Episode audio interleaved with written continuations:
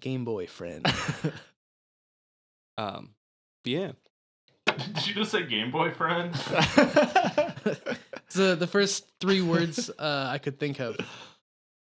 So Yeah, we're GBFs. yeah, we're, we're GBFs. we trade Pokemon all the time. Yeah, I uh, I agreed to get Shield if Dave gets Sword. Um, and Nice. so gonna, Plebs not getting both. You know you can get Look at me, pleb, getting neither. Hey, fuck you, bitch. You can get the uh there's a package where you can get both. oh yeah, we're rolling. Howdy,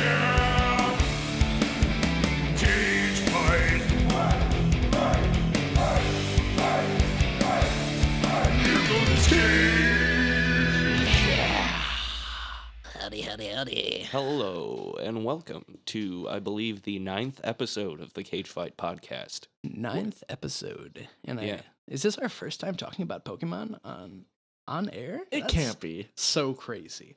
No, I think that shit's been going on since episode one. We're gonna have to, probably in some. we should probably cut form. all that. Yes. yeah, Nintendo might sue us. Yeah, and uh I'm gonna say it. I don't care if this is slander. Nintendo fucking sucks. Uh Mario, ugly. Super Smash Bros. Who are they?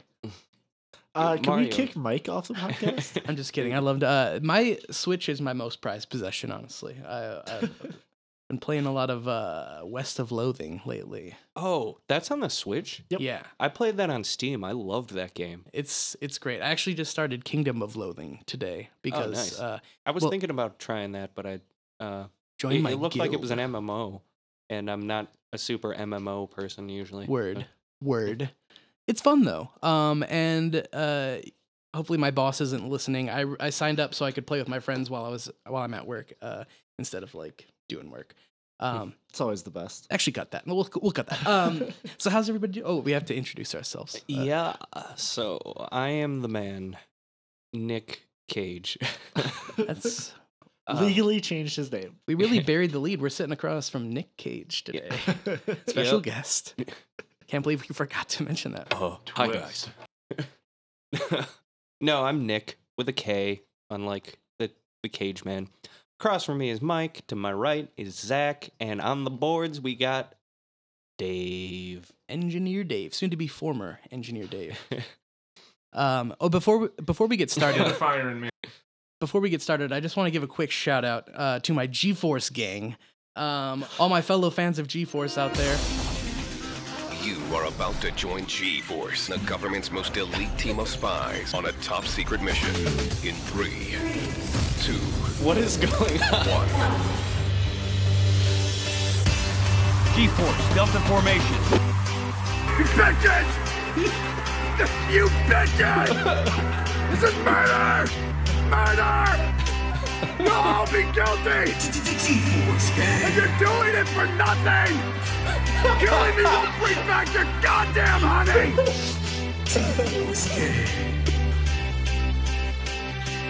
I got a feeling.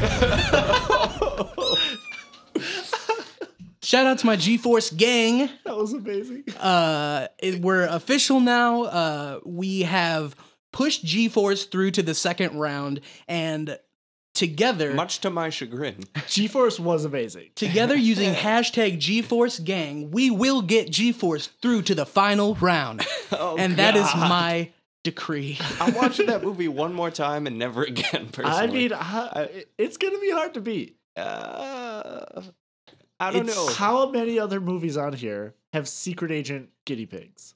Exactly. Only one other. Well, hold on. Nick Cage was kind of a secret agent in Stolen, and he was kind of like a guinea pig for the idea of bank theft in in this thing. Like, uh, so I don't know. So- I oh, think and the other one had it too, and you guys viciously knocked that one out of contention. Because it was against G-force. yeah, if if that would have been against any other movie except for G-force, Deadfall, or Zandalee, um, I would have sent it through.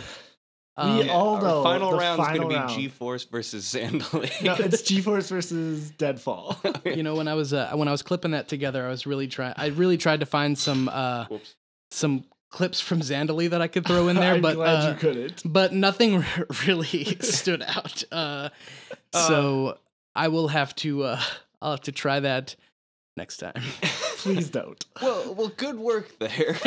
um, You bitches. is that up on YouTube or anything? Or? Uh, no, no, but I can send it to you. Uh, all right, I think we might slap that up there for you know all the, the, people that want to make me sad. Yeah, yeah, we're gonna put the link in the description, and uh, once again, hashtag G-Force Gang for uh, my fellow G-Force uh, aficionados like Zach. Here, he's the only other one here that I can I can look to. For, we all know yeah, Nick- fuck that movie. Yeah, that we all sucks. know Nick is secretly a G-forcer. Yeah, he's uh, he's reluctant to admit it uh, in a public forum, but it's more so we have contention on the podcast. He in private he actually loves the movie. yeah, I I last week when we uh, came I- in I to take record the issue with podcast. All of this. he came in to record the podcast. I showed up a few minutes early, and he was kind of watching the end of G Force, and he was sobbing.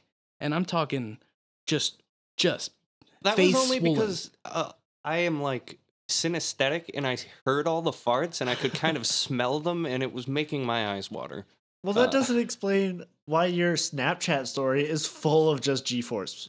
yeah. It's a lot of like you driving your car, but you can tell G Force is playing Yeah. over your stereo, and you're like talking along to it. That's because I love being tortured, okay? I'm into masochism. And what better way to torture yourself than watch the movie that you're afraid to admit is your favorite movie? I get it. I get it. All right. G-force is great. We all know. Six, uh, This is a weird point for me to be getting hard, but It's a little early, but if you can uh, maintain, uh, I'd say it will sustain, my friend. It will sustain. if you can if you can hold it for the whole maintain and podcast, sustain. we'll you have might like, have to see a doctor. or we'll have Wait, like was that, quite uh, a blast Was that at the end. Eminem? yes, that was. Eminem came on the podcast briefly. We got Maintain and Eminem, Sustain. Eminem, and Nick Cage here today. Um, Getting for, brain from your bitch, she lame. we decided uh, what could make this podcast better, but two more white guys. so that's what we've got going on. yeah. We a are a very diverse group on uh, the cage fight. Four points, playing the four tours, getting an abortion and a divorce at the same Uh-oh. time. The here's the Forden. Oh, it's Eminem. It's Eminem. He's only talking through rap. Do all this while you're panicking, and you're looking and staring at mannequins. And I'm going to Fannikins trying to get up a Plannikins. All of the Plannikins, Anakin, Fan, Fan, Panikins. All the Panikins, Anakin, Anna in a cabana. You're in a cab- I'm in a cabana in a Janet. I'm in a cabana chanting all the stand-up banner. Well, you don't His, got the uh, stamina, you're lacking the famous stamina. verse. You're lacking the stamina while you're divorcing Harrison Em- Ford. And I'm in a Eminem, porn I understand, but we wanted to get like Well, a, I'm an interview torrent. going, not just you rapping. You're Like, using way too many napkins. Um, I, Mr. Mathers. Napkins is chapkin. But- You're using chapstick and napkins with look, a it's a napkin. great verse, but like, Flapping please, I around need like a to. Uh. He's foaming at the mouth. damn. This has nothing to do with either movie. Is this because of all my tweets uh, where I say that you're trash, sir? Because I apologize. Oh yeah, he's mad at Mike. Fuck. Well, um, I'm definitely gonna release a better uh, diss track than MGK ever would. So uh, That's not really saying a whole lot. That's though. not saying really anything. But I did make that G-force drop, and that was fire. Let's admit it. Oh yeah, for sure. uh, Yeah, and well, I mean, I'm not gonna diss the song that you made, but I am gonna diss its message. I gotta feel it.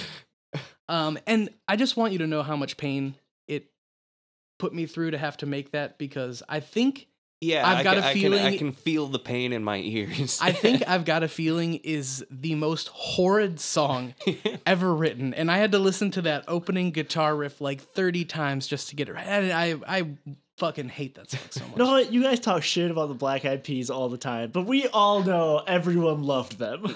hey, I'm not saying that back. I'm a monkey Take business back. guy though, or whatever it was called. I got a feeling I'm I'm out. I got a feeling that uh, I'm never gonna give them another dime. yeah, I mean, I well, I don't know if I would take it over. Let's get it started. How could you forget apl.de.ap? Yeah, From the who Philippines. I mainly remember because that name is fucking awesome. It Like, is. Hey, just a note. Um, I know we're not talking about anything important, but uh, I First of all, accidentally fuck just you. dropped my phone on the space bar, so um, I, I, well, I had a brief pause during that dialogue, so it's probably not still gonna be there. But I can play the theme song again. We're rolling again, just so you know. Oh, okay. So again, uh, looking for a new engineer. We're looking for a new engineer to blast. what was that? I was yo-yoing. We're looking to blast some Black Eyed Pea jams. Uh, you And- have to like G-Force. You have to like Black Eyed Peas, I feel Um, like and you have to like Nick Cage. who doesn't like G-Force? It's Yeah, Only like, one of those three is saying. there's, required. and there's a the whole Nick gang of us. Yeah, people are gonna start tuning out of this real quick, man. You All can't, right. you can't fuck with them like that. Um. All right. Let's go on here. I'm not in charge of editing. Uh, I actively fuck with the editors while they're editing. Um, See, my favorite podcasts are the ones where they have a subject, but they don't ever address that subject, and they just kind of do whatever they want. so what do you think of Sonny? you know what I want to say about Sonny? Hashtag G-Force Gang approves. Sunny is more like a cloudy day over my life, and um. that whole movie felt like it was trying to be like deep or something. Oh yeah. was it? But was did trying you quite not hard. Find it deep? No. Um, hold on, I'm trying to remember what it's about so I can defend my position that it's deep. Uh, James Um, Franco is a man slut. Ja- oh yeah, and James at the end of the movie, he's a man slut. Oh right, this is the prequel to the Deuce Bigalow series. I'm Uh, pretty sure this is before Spider Man. it actually I th- I looked it up. This is like This is 2002. this is like four months after Spider, like five six months after Spider Man. So oh really?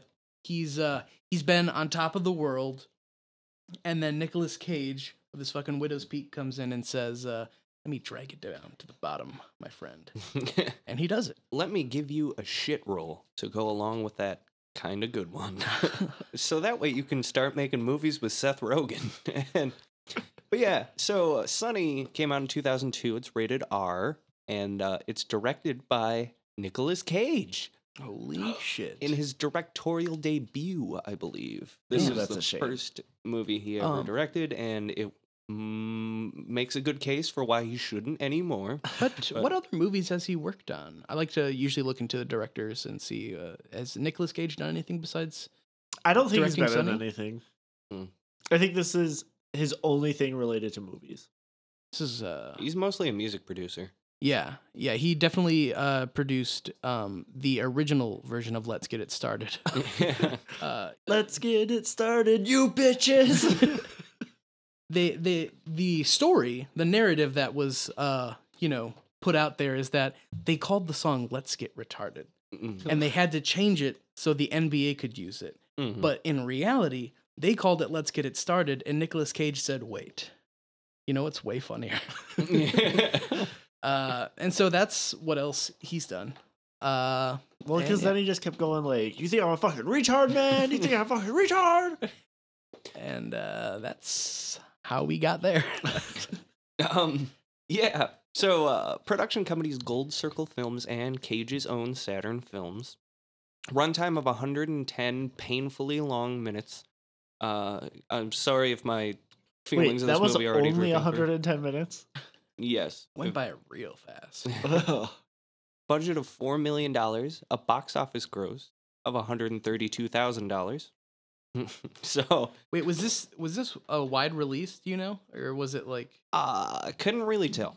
because I've I've never heard of this movie before. I hadn't heard of it either, but it was it's pitched as a indie movie. ah, Um, okay. So I assume it didn't get a super wide release. Yeah, and uh, when we say indie movie, uh, we mean uh, Indiana Jones Cinematic Universe. Yeah. this was a crime drama. I mean, there's crime and it's a drama. well, yeah, I mean, yeah, technically prostitution is a crime. So I mean, I guess. Um, so reviews: twenty three percent on the tomato meter from Rotten Tomatoes, forty two percent audience rating, and uh, as a man of the people, I have to say, forty-two percent of people were wrong. yeah, I have to point out when the people have gone astray. and, um, Yeah, that's been kind of a consistent theme, hasn't it? That the the audience rating is usually for some reason better on the bad movies. yeah, the audience rating is generally higher than the critics rating, except honestly, it's if the if it's really well rated critically, the audience rating will be lower, and if it's really highly rated or lowly rated critically, the audience rating will be higher. It's it's Well, I know that People people are all like- really hated that fucking hamster movie, and like, Everyone you loved guys that voted movie, I know what for it. So I about.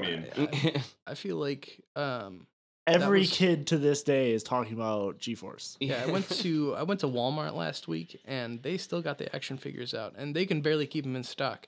So, and this movie's like 10 years old. Yeah, it's ridiculous. It's crazy. yeah. Um, and Uh, uh, I'm gonna go on a fucking public destruction of G-force campaign if I can. I feel like uh, maybe next week instead of doing two movies, we should review the G Force 3DS game Oh, that While existed. rewatching G-Force. while watching G-Force. um, Do a commentary. yeah. So I dropped my phone again. I didn't want to tell him. Tommy Wiseau, director of The Room, is a fan of this movie, and that apparently, sounds about right. apparently he said that Franco's performance in it gave him confidence in Franco's ability to portray him respectfully in the movie The Disaster Artist, so he okayed that. Yeah. So, big, big woof. Um, it's ac- like I when I was watching this movie, um, I I made the observation that I felt like this is probably what Tommy Wiseau thought the room was going to be. And then when I read that afterwards, I was like, okay, well, this makes complete sense. Because there's a lot of uh, weird sex stuff and Yeah, there's a There's relationships a lot of in this weird movie. stuff. yeah. And it just definitely, it, it seems like what he was going for. yeah, this movie's kind of a um A mess. Yeah, a total mess. and it reminded me a lot of the room and its messiness, but Yeah, it was a Uh, it was kind of a mess in that I uh, had to clean myself up after watching it. You know what I'm saying? uh, wank, wank. see, I don't don't I don't relate cuz I found all of the sex in this to be profoundly unsexy. I have you got never to been. see James Franco butt. I, I did. That was actually one of the better parts it of was uh, Or how about naked lady getting s- cough syrup thrown at her? That was maybe my favorite scene. of the movie. That was it was definitely the best scene of the movie. Insane. Actually, uh, my second favorite. that's yeah, I, w- I would put that at a solid 2 uh, after after Arcade who also stars in this film. Well, not stars. Is in this film in a cameo. Oh, that's not my favorite. Um, My favorite scene in this movie is the restaurant scene where the uh, waiter's like, "Hey, you gotta put shoes on." Oh yeah. Oh, we'll get to that. Um yeah, I've I've never been more flaccid in my life uh, than for the 110 minutes that I was watching the presumably uh, meant to be sexy Sonny. yeah. yeah. Uh, honestly, a lot of this movie kind of reminded me of watching like the buildup of a story before like a porno, and and then at the end of it, like the sex isn't even like good enough to. It's like watching a bunch of bad pornos, but not wanting to masturbate. It's it's like, Like- clipping out all the worst parts of a bunch of pornos and putting them together and uh like seeing how long it takes you to get hard from it. Uh, but not even answer those like is- good porno openings, like lemon stealing whores. yeah, yeah, not not like the classics. I'm talking bad stuff. yeah. Uh, you got some trivia there? Um, there's there is not a ton uh that I found about this movie. Um, although I did find this interesting. Um, James Franco apparently in preparation for the role visited male strip clubs in New Orleans and followed a male prostitute around, including in a hotel while the prostitute did his job. so that's wait, uh, that's to great. James Franco? I, I I don't know.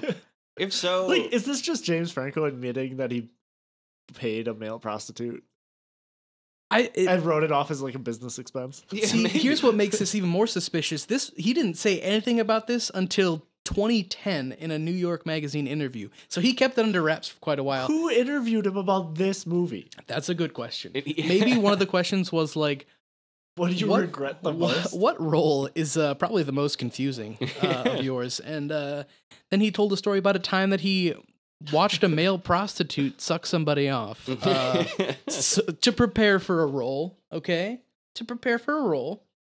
Um, and Wait, 2010, that would have been around the time of 127 hours, right? I think. When did that come out? um, when did Spider Man 3 come out? I don't know. I, I think that was like 2007 or 8. 2007 or 8, yeah. 127 hours was probably around there, like 2010, 2012. When did that guy lose his arm? What year was that? when did it really happen? um, Is this still at the time where James Franco is trying to get with like 12 year olds? Um, wait, what? I he Or wa- I think it was a 14 year old that he was. Is trying to James sleep with. Franco friends with Bryan Singer? Eh, well, so um, one thing we should address is that James Franco is canceled. I can't. I feel like he's also like uh like physically abusive or something. He's a piece of shit or whatever. I guess I'm not. I, I I don't pay attention enough. Have to- you seen what James Franco looks like? Yeah. Um there was a lot of uh a lot of emoting in this movie uh where I I I guess I had I had never really taken the time to uh admire his facial expressions in movies, but he always looks quite confused. Yeah. Well, I always kind of thought that. Like, I, that's why I thought he was perfect for like Pineapple Express and stuff, because he looks like Yeah. a guy who's already stoned out of his mind, kind of. Right. But um, he has a very I- I- punchable face. Yeah. Um I didn't realize that James Franco had been canceled. I guess I missed that whole thing. yeah, so we don't have to do a James Franco podcast cuz uh Thank in, God. in case anybody forgot, the ultimate goal of this podcast is to find evidence to cancel Nicolas Cage. Um and Wait, so- what? Oh yeah, I we haven't talked about that in a in a minute, but oh yeah, that might have just been in like the first or second episode. yeah, Oh, that was the ultimately, first episode. I thought was- the goal was to get Nicolas Cage in more movies. well, I I support Nicolas Cage, despite the fact that I'm trying to cancel him. Mhm. Um, I just uh, is this a f- is this like a philosophical like uh, fault line in the podcast? Is this drama? Oh, it might be a rift between our, our styles and our intentions. Well, or I is mean- this more like as if we are putting him on trial and these are the oh yeah, pieces of evidence and at the end we're deciding whether he or not he should be in more or not? I suppose. Yeah, Uh, we're kind of- that's- trawling for evidence. I, I'm not gonna lie here. I'm a biased uh, pr- prosecutor here because, uh, li- like I said, I think in the first episode, people have been calling me Nick Cage my whole life, and uh, I'm I'm not down with that. Although I'm getting more down with it now after I've seen Deadfall. I could do that maybe, but I'm not that frumpy and weird. and so, Well, let's slow down. I- You know I what's, mean, a, you don't know say what's weird we- is this episode. This is a weird episode. Uh, this is this is uh We've only been rolling for 22 minutes. oh, this is what we've been working towards the whole time. Okay, we we're uh we got the G Force gang, we got the cancel Nicolas Cage squad. Well, I think this just shows how much we don't care about Sonny. yeah, yeah. Uh, let's wait, let's Sonny? hop on into uh, the plot summary of of the plot. What if we try of- just like of- doing a quick synopsis to get by Sonny? Yeah, I'll, I'll go through it pretty quick. There are some things I do want to talk about, though. Yeah, there's some some definitely uh, interesting scenes in this movie that need to be discussed and unpacked. So it's uh it's New Orleans again. Again, According to my count, this is the fifth time. least surprising twist ever. New Orleans, 1981. James Franco is coming back from the army. He's walking down a street filled with strip clubs in a military uniform as soft piano music plays, and he stops at his mom's house.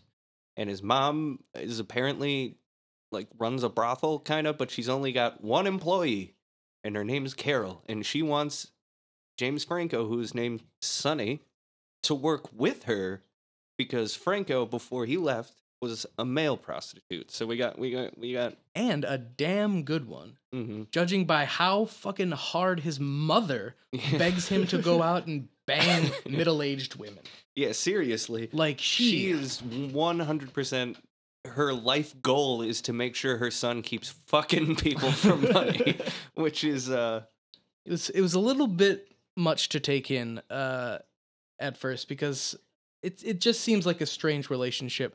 But I guess if it's like a family business type of deal, it's uh, Gotta keep it in the yeah, family. right?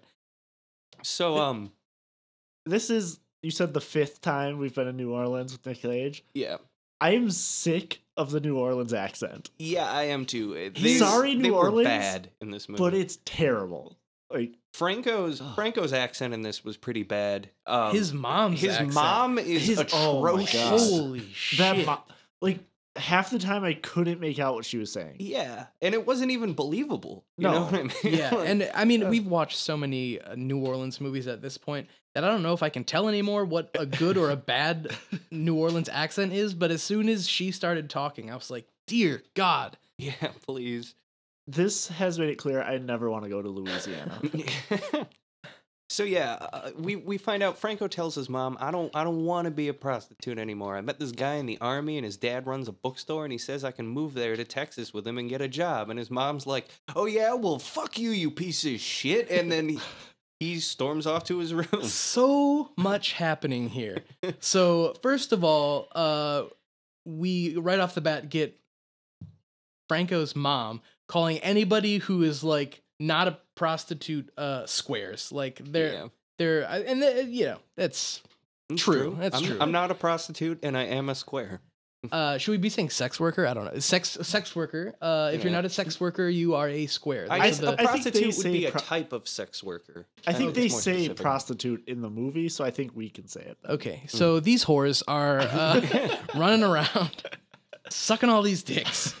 Um, but yeah, so we get we get Franco's mom, uh, you know, being furious that he doesn't want to go fuck people, and also it's very strange to me that like his backup plan is going to work in a bookstore. Uh, yeah. You uh, know, isn't that is that not your backup plan? That's uh, yeah. I feel if like- everything tanks, I'm just going to Barnes and Noble and applying for cashier. It is my backup plan, don't get me wrong. But if I'm writing a movie, I would maybe think of like a more exciting or interesting uh What's more exciting than the world of books? that's hey, You got me there. The book thing becomes relevant thematically in the movie, and one scene that I'm guessing you guys probably let pass by you, but I have a lot to say about for some Oh reason. God! but, um, uh, so in the middle of this, uh, we, we- there's soft piano music playing as James Franco sits on his bed. And then abruptly, we get like psych trippy rap music as we cut to a guy in a used car dealership getting a blowjob from Carol in exchange for a Pontiac Firebird. Yes. and uh, I was very confused by this scene that lasted all of 15 seconds, but she gives him a blowjob, she gets a Pontiac Firebird, and she drives away, and then back to Franco. And uh, shirtless in bed as Carol comes in and pays him to sleep with her, which is strange. I don't understand. strange relationship. Yeah, Two prostitutes, one paying the other to prove that he is as good of a prostitute as his mother says he is. yes. Well, the mom's biased. Well, yeah, because I mean, My son can fuck like nobody else. he can put that dick down like you would not believe, honey. When uh Carol, if you wanted to paint a picture, is uh, Mena Suvari from uh, American Beauty. Um, Oh. and th- we go from uh, Hey, a- that's the second time in two episodes that we've had an actor from American Beauty. yeah, Or- we've had the creepy dude yeah, the- and the, bag floaty guy. now the the lead who uh is sucking a guy's dick for a car so she can give it to her coworker who she is also paying for sex.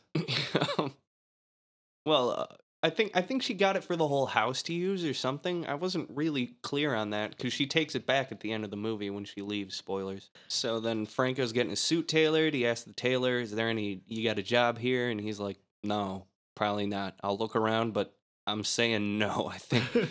And then an older lady shows up and recognizes Sonny, and she's like, "Oh, how you doing? You joined the army. Why aren't? You, why didn't you stick around and keep fucking me?" and uh, I got my friend here who would love to get Yeah, fucked. she's she's with her friend and her friend's like, "This is the one you told me about." And uh come get a drink with us, and he's like, "No, no, okay, fine, I'll get a drink with you." And then For- he- for someone who uh apparently very adamantly does not want to be a sex worker anymore he's very easily swayed into just he just kind of runs back into it all's right into it again. yeah and uh i mean he must be pretty good at fucking Oh yeah. Um, so uh, he comes home afterwards and finds out Henry, her mom's boyfriend, uh, is in jail for shoplifting for like the fiftieth time, and uh, Henry is played by the who Harry Dean man- Stanton. Yeah, Harry Dean Stanton, who I just remember from Alien when he gets lifted by Yeah. the alien up into the rafters. Um, the the first murder by the xenomorph and not the face hugger. But anyways, Worth mentioning, in my opinion. Yeah. Uh, I mean, yeah, he's and he's been in a lot of stuff too. He's kind of like one of those guys that's uh, like in the background of action movies, never quite the forefront. Uh, he's like uh, the guy who's working the boards on the submarine or something. Mhm. Yeah, I don't know. He he's the sound engineer on uh, the submarine. He's the yeah. He actually might be the sound engineer on this podcast pretty soon. Hey, fuck you. No, Dave's paying attention suddenly. Oh shit, First time for everything. got him. Yeah, uh, but apparently, Wait, did I miss something? We've been calling your name for like 15 minutes. uh, Uh, help me, Dave. Oh, sorry. apparently his mom is planning on Har- having Carol sleep with the bondman to bail him out, and then uh, James Franco, Sonny, is a little bit upset by this, but he's like, "Well, whatever. If that's what's happening, that's what's happening." And then Carol walks in, and his mom's like, "If you fucking are planning on running off with Sonny, let me tell you right now, he doesn't give a shit about you. He only acts like that because that's how he acts for his job." And then Carol is rightly like, why the fuck are you saying this to me? You haven't been like this before. And she's like, "You- I own you. like, you are mine. You make money for me. And it has never been more apparent how badly she wants to fuck her son. yeah. She's so mad that this young hoochie mama came in and swept him off his friggin' stinky feet. well, um, so anyways, then then we see that Carol and Sonny's mom are gone for a while, and Henry and Sonny are talking alone in the house, and Henry's like, you know, I heard you want to go to that bookstore and work there, and let me tell you, that American dream, average life, it's not as interesting as you think it'll be. And then Sonny's like, yeah, but I gotta try, and he's like, all right, good luck.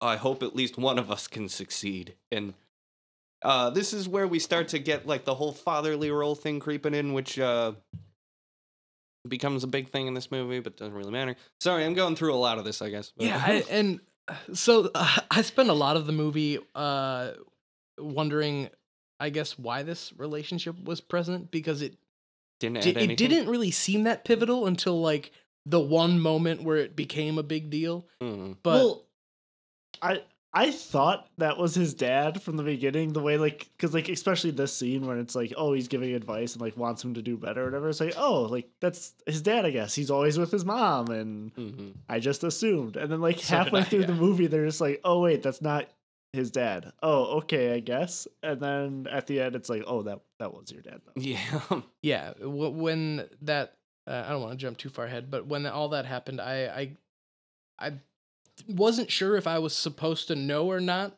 Yeah, like, he was. Did the they dad, like- want us to be surprised? Yeah, Or was the yeah, when audience that came up, I was like, know? "Yep, totally called that." Was not surprised. yeah, I I've, I Uh, was wondering if the audience was supposed to be in the know and James Franco just wasn't, but it was all very confusing. maybe that wasn't even like in the script for like being a surprise. Maybe that actress who was his mom was like, James, like that's supposed to be your dad. And then she's like, what? And then he freaks out, and that's I think I think Nicolas Cage walked onto set that day and he's like, you know what? There's not enough scenes where James Franco's flipping a table in this movie. we need one more. we need him to just beat the shit out of some guy. yep. But um, anyways, after that, we have one of uh like 15 times where this movie cuts from very soft, quiet dialogue to incredibly loud music. and he's driving on his way to Texas to go get that bookstore job. Sonny goes there, goes to his friend from the army's house, and finds out that the store was repossessed by the bank and now has a new owner, and he can't get a job there anymore because the Tough his titties. not the guy. oh, but fuck. so here, here's the thing that I want to talk about a little Okay. bit here. Um, while they're sitting there talking, Sonny's friend, who I never got his name through the movie, and I don't Yeah. care to find It's out, Played by Scott He- Caan, and I don't know what his name he is. He is not important. he hands Sonny a book that's like five inches thick and says, "It's The Stranger by Albert Camus. You should read it. It's good." Now, I personally have read that book, and let me tell you. It is not a five inch thick book. That book is like a hundred pages long. and like it's real big print. Yeah, Yeah. that's the the big text edition for old people. And uh I there I was like, okay, I totally see because the whole theme of that book is about like alienation from society and from yourself, basically like feeling disconnected from the world. And I'm like, yep, you're you're gonna beat us over the head at every point with your theme here that isn't already, um, you know, really obvious. But um, I don't know. For some reason, just seeing that very thick book there completely broke my immersion. like I was just like, I've read that in a day. like I don't know. That- You're just really quick at reading. Yeah. also, obviously, you haven't read the expanded edition, which is the one they used in the movie. So, fake fan. but yeah, uh, obvious theme is obvious. Just Yeah, and I mean, well-known book about alienation and says, "Hey, read this. I think you would like it, main character." even even not having picked up on that reference, the the alienation theme is just so blatant in this movie. It's like uh, calm down a little bit. Hmm. Uh, I don't need uh, any more shots of uh, James Franco getting emotional. He was he, he played it well, I guess. I, I thought this movie had a problem of Didn't just do his having accent well. had so many of like the same scenes over and over again. Pretty much. Yeah, it Like- was it just kind of like cut and paste for after you saw like the first chunk of it. Yeah, we can really all the sex scenes could have been cut out of this. Honestly, like none of them really did anything but pad the runtime, and it, it If was you just like kept- he. What? If you kept one of them, yeah, it would have like sh- shown that the whole like he's being treated as a prostitute, he's being treated as an object or whatever. yeah, Yeah. and he's he's not getting paid adequately for Yeah. his job and shit like that. You could have shown it once and then be like, oh okay. Mm. But no, it's like we have like four scenes of it. Like Mhm. Yeah, because and they all go on for a long time and don't really i mean I, I think some of them are supposed to be sexy but they all just feel really awkward and clunky I don't know which and- ones are supposed to be sexy. Um, And I, I get there's like gilf fetishes, I guess, that some people could be into, but like most of these sex scenes are with like older ladies that Yeah. are past their prime. The let me only tell you people something. getting I'm anything all out of for this- it.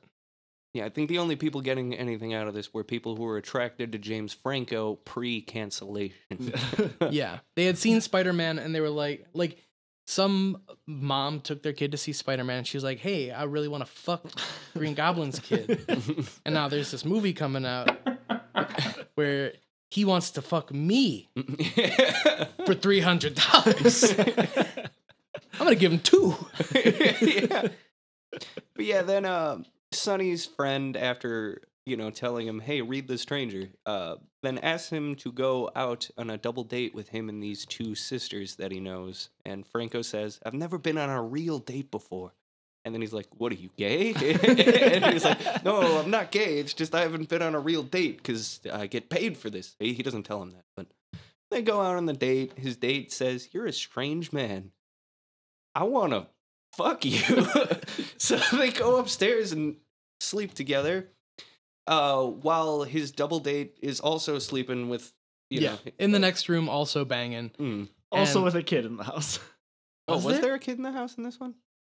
Yeah, because like when they get home, like or to her house or whatever, she's like, "Don't put the music on too high. My like kid's asleep." And, Oh, I missed that. and that's when they're like, "Oh, you have a kid?" And she's like, "Yeah, is that a deal breaker?" And he's like, "Huh?" And then they just continue on. Yeah, and in, in case uh, you didn't believe James Franco's mom that he's really good at fucking, the first conversation they have is uh, that wow, you're really good at fucking. Yeah. She She's even like, says, "You do this for a living." And he's like, this for a yeah, he's and like, so he thinks revelation time. uh, he's like, Haha, yeah, I, I do. And she's like, no, you're not. Only ladies are prostitutes. and then he's like, oh, but but I was. And she's like, oh shit, I can't deal with this. I gotta go drink some codeine. like, that This so was out so of nowhere. strange. yeah. Uh, And why? Okay, why is he so against it? he fucking flies off the. I was not expecting any of this to happen. Naked fight.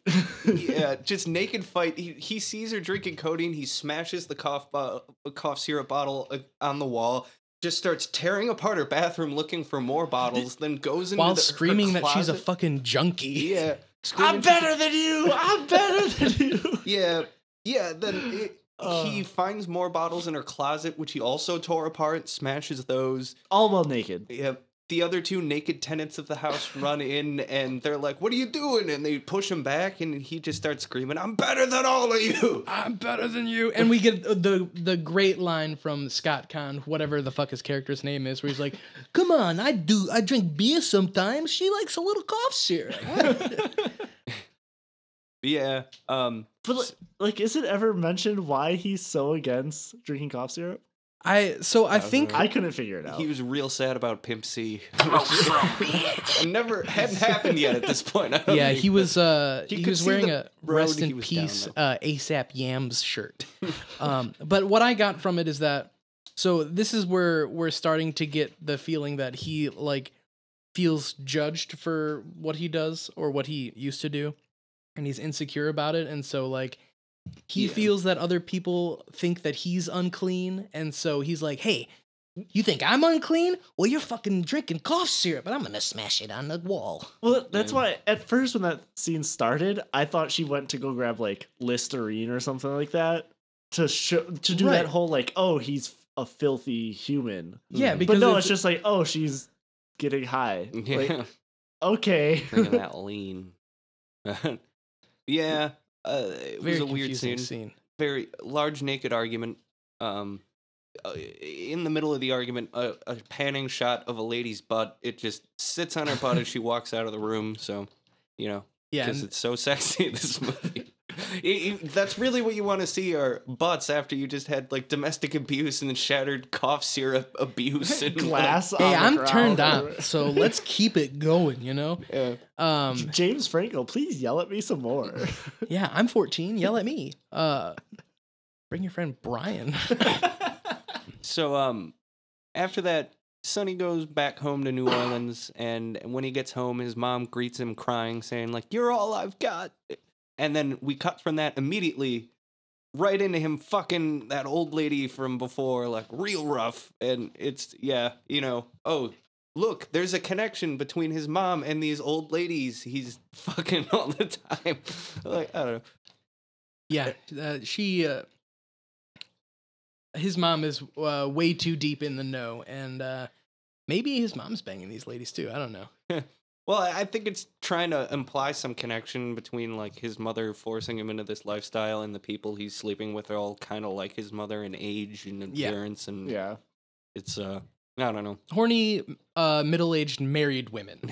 Oedipus the film, but um, so we afterwards she doesn't pay him enough money because she doesn't have it, and then she's like, "I- "I'll refer you to all my friends though," and he's like, "Okay," and you see him disappointed and annoyed, and uh, he gets more work. Um, I mean, I'm not in the prostitution game, but don't you ask for money up front? Yeah, you'd think so. Like, yeah, I can't exactly take back my service afterwards, Yeah. so like I should get paid first. Yeah. I, I would. Maybe maybe this is a revelation and prost you know, like sex workers need to hear this. but I hope sex workers listen to this. Besides uh, Zach, who just lied about not being uh, involved in prostitution in any For way. legal reasons, I am not in the prostitution game. so yeah, uh Sonny's getting more work. Uh, as he's leaving, Henry stops him and he's like, "I know you're doing the sex game thing again, and stop, man! You gotta stop. You gotta go. It's a young man's life." game. Yeah, it's a young man's game. And then he's like, "Yeah, whatever. I'm gonna go fuck this lady dressed like a cop." And and he does. That was a weird scene. That he was a very interesting scene. role playing, uh, and then ends up banging this lady who again underpays him, and uh, He trashes her house in response. we get our next freak out because he's like, you know what? I know my worth, which is respectable. Uh, and then he fucking freaks the hell out, smashes all her shit until he gets uh, the extra hundred dollars that he was Yeah. deprived of. Yep, just smashes her TV and like pulls the drapes off. But I gotta say about that scene, he was like, uh, she she gives him two hundred, and he's like, "This is two hundred. Where it's three hundred, and she's like, "I know, and I'm giving you two hundred. Yeah, It's just what a bitch! I bitch. thought he was supposed to be good at this. Yeah.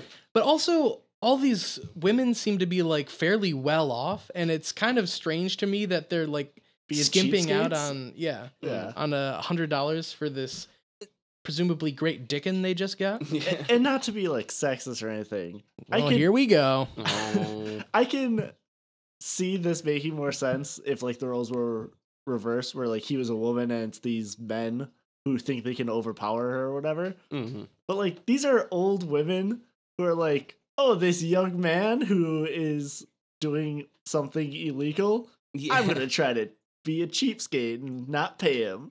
Like, what did they think was gonna happen? He would just be like, okay. yeah, he just Sorry, sit ma'am. there and be like, I'll do better next time, ma'am. Yeah. I'm so sorry. Hey, yeah, after he just did dominatrix stuff Yeah, to her, like handcuffed her to the bed and stuff in that scene. He had to go I didn't buy a fucking cop uniform Yeah. and tip him at least. Yeah. Um, so uh, that that happens. Then he goes outside and thrashes in his car angrily, and uh, uh, he goes to pick up Carol, and uh, we hear the story about his dad. Um, it's apparently the only story he'd ever heard about his dad, which is his dad shooting a shotgun at a pimp who was trying to take his mom away and go back to Texas. So oh, you know, those such touching stories. Yeah, and you they even show the hole in the wall that the shotgun left, and you get really emotional about it. Because they didn't fix the wall. yeah, in 20 years. um, but uh so and then afterwards like Carol says, "I don't care what we do, Sonny, as long as I'm with you." And I'm like, "Okay, apparently they're in love after their one scene together." like I don't, Yeah, where all of she a sudden paid him they're- for sex? Like I didn't fucking get it. I don't uh, Uh, yeah, so they're in love, uh, and she wants him to put a baby in her. oh yeah. They, because you know, Um, dropped it here too. I've really got to put my phone down. Oh, uh, from there we cut to the restaurant scene. Oh, I think hell yeah. my oh, favorite scene. where yeah where jewel is yelling at henry like you better go steal something so you can afford to take me out to a fancy restaurant on my birthday and he's like all right i'll go steal something i'll be right back and then bam they're in a restaurant and uh they're like uh jewel says should we tell sonny and he's like no don't tell him or i'll leave and you'll never see me again and we're like that was the moment I was like, okay, obviously he's the father. Like, fucking Yeah. obviously. but, like, you don't have to try and reveal this later. like, uh, what other secret are you guys keeping from him? like, I don't- um, that he's not good at fucking. yeah, he's terrible. Everyone's just doing it to boost his self esteem. That's why they keep underpaying him. And the waiter tries to kick him out because uh, do they ever show her shoes off? She's like got her shoe half on, not fully on. Oh, That's yeah, it. And the waiter's like trying to kick her out, and he's like, "You're not wearing shoes. This is a violation of the health code." So Henry's like, "Hold on a second. And then takes him to the back and just holds a fucking razor to his neck and says, "If you try to fucking kick us out, I'll fucking kill you." and But like that waiter's also a huge dick. yeah, that waiter's a dick. Because like she's like uh like for I didn't even see like her shoes off at all. Mhm. And like they're probably under a table, whatever. And yeah. and the tablecloth your goes all the way down to the ground. Yeah. So But, like you should wear your shoes at a restaurant. yeah, But when he's like, hey, can you just put your shoes on? That's all he needed to do. But no, Mhm. it's like, get the fuck out of here, you pieces of filth. get the fuck Yeah. out of here with and your she's like, but we're paying. yeah. And not only uh, does uh, Henry here say, uh, "If you make us leave, I'm gonna kill you," but he's like, "You apologize to my wife," Yeah, yeah. and he totally cucks this guy into going and back into the busy restaurant and being like, "I'm so sorry." uh, and it- Yeah. yeah. very interesting. Uh, I, some good mob shit going on here. Yeah. then um but none of it's relevant. none of it's really relevant at all. We cut to Sonny and Carol going to a client's party, and uh, they stay afterwards. And Sonny has sex with the wife, while Carol has sex with the husband. It's beautiful. Is I I just might be out of the know because I'm not a rich married couple. Is that what they do? Invite the prostitutes to the party and then fuck them afterwards? Yeah, I, they said like she said to him like the party was. It, it was necessary but inconvenient. And she was so Why like she had that to throw a party in order to have prostitutes over, which I didn't understand. Like, I mean, that's how I like to do it. But you do because I, I like to throw a party, invite your friends, and then all your friends are like, "Who are those two people that nobody knows?" And you guys are hanging around a lot. Yeah, and we're like, uh, "Yeah, you can leave now, so I can fuck them or something." and also, uh, not only are they uh, like in the next room like fucking this husband and wife or whatever, but like James Franco finishes up with the wife and then they walk into the room where Carol's banging her husband. And, like, and what's he saying? Like, oh, jeez, oh, Oh jeez. jeez. You're the best. and then then when they're all done and they clean up, their kids run in while the prostitutes are still there and hug the mom and they're like, "Mommy." And I was like, "Okay." um, Man, rich people are crazy. yeah. Gotta but- love it. Then Carol and Sonny go through a drive through the country. Carol's like, "Do I make you happy, Sonny?" And Sonny's like, "What is happy?" And then we're like, "Ooh, bam, alienation, absurdism." and He did read that book, didn't he? she says she loves him and then uh uh they're like out walking and it starts raining so he does he gets like a convenient out he's like oh the rain we got to get out of this so he doesn't have to say he loves her because what is love oh my But god, they there's rain we have to stop talking. Scene of like, hey, I want to go for a walk, and he's like, no, I'm wearing a suit. It'll get dirty. But come with me. No, I'm wearing a suit. It'll get dirty. Like for way too long. yeah very long eh, yeah that went on for a solid minute at least Come on. No. Come on. No. But um they go to a barn to have sex after that and uh Did they like just break into this barn because it was raining and it was like the nearest Seemed that barn? way. I, yeah, I have no near idea. nearest place to get out of the rain and then also But they had a car.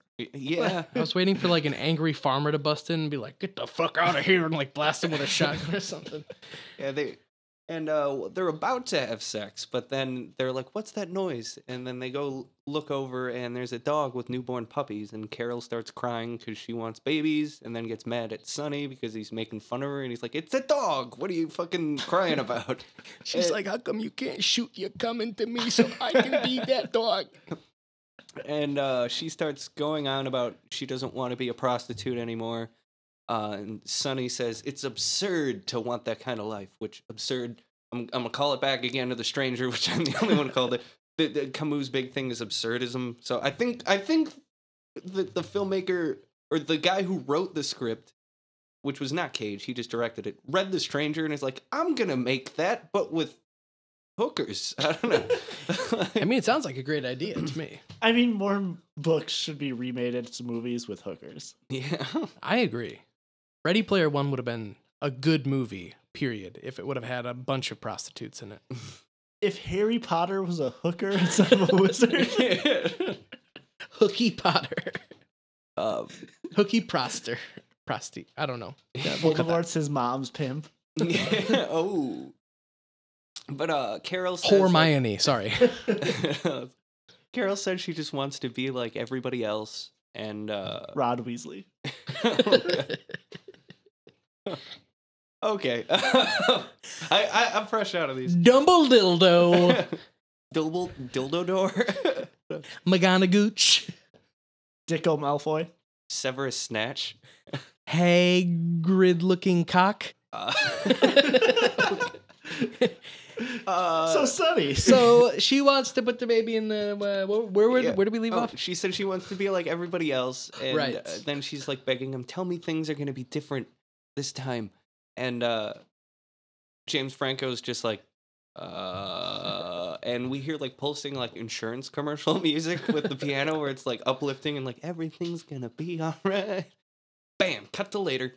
Carol tells Sonny that one of her clients has proposed to her again and she's going to take him up on the offer, which I didn't realize until the very last scene of the movie when he shows up again. It's the guy she was giving a blowjob to in the car dealership. Yeah, the dealership Yeah. guy.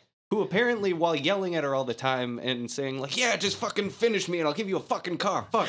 uh, it- throughout all of that stuff, he's constantly asking her to marry him. Yeah, in between yelling, "Why can't I come faster?" So she's like, uh, I'm gonna take him up on the offer unless you want to run away with me. Like I'm giving you one last chance, and he's like, can't do it. But uh, I understand why you're doing what you're doing, and you go ahead and do that. And then Carol's like, okay, and re- leaves crying. Um, then here we go, because the moment this fucking scene started, I could call what was gonna happen at the end. Of it. oh. Henry is apparently a big gambler, and he's lo- he's constantly losing a bunch of games of gin rummy. Yeah. So he finally wins a game with his buddy, and he's just like, "Don't you know what this means?" And he's like, "Yeah, I owe you sixty dollars. Here you go." And he's like, "No, don't you know what this means? My life is turning around. It's finally gonna be good." And I- Everything's coming up Milhouse. the moment he fucking says that, it's like he's dying immediately. and what do He you is know? one day away from retirement. Because they linger on him leaving this place for way too long, and you're just waiting for something to happen, and then the fucking truck from the Wicker Man shows up. Which yeah, we'll we'll talk about that truck a lot, I think. Or I will. But um yeah, the truck shows up, smashes his car, it immediately explodes in a giant fireball and he's dead. And uh Super fucking dead. then uh after the funeral, Jewel, who is Sonny's mom, is telling him, you know, Henry was your father.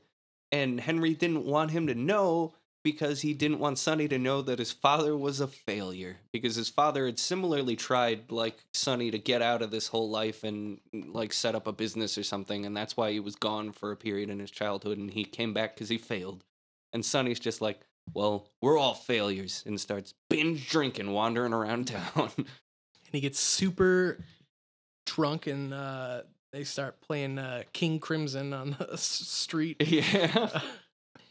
so you know he's drunk.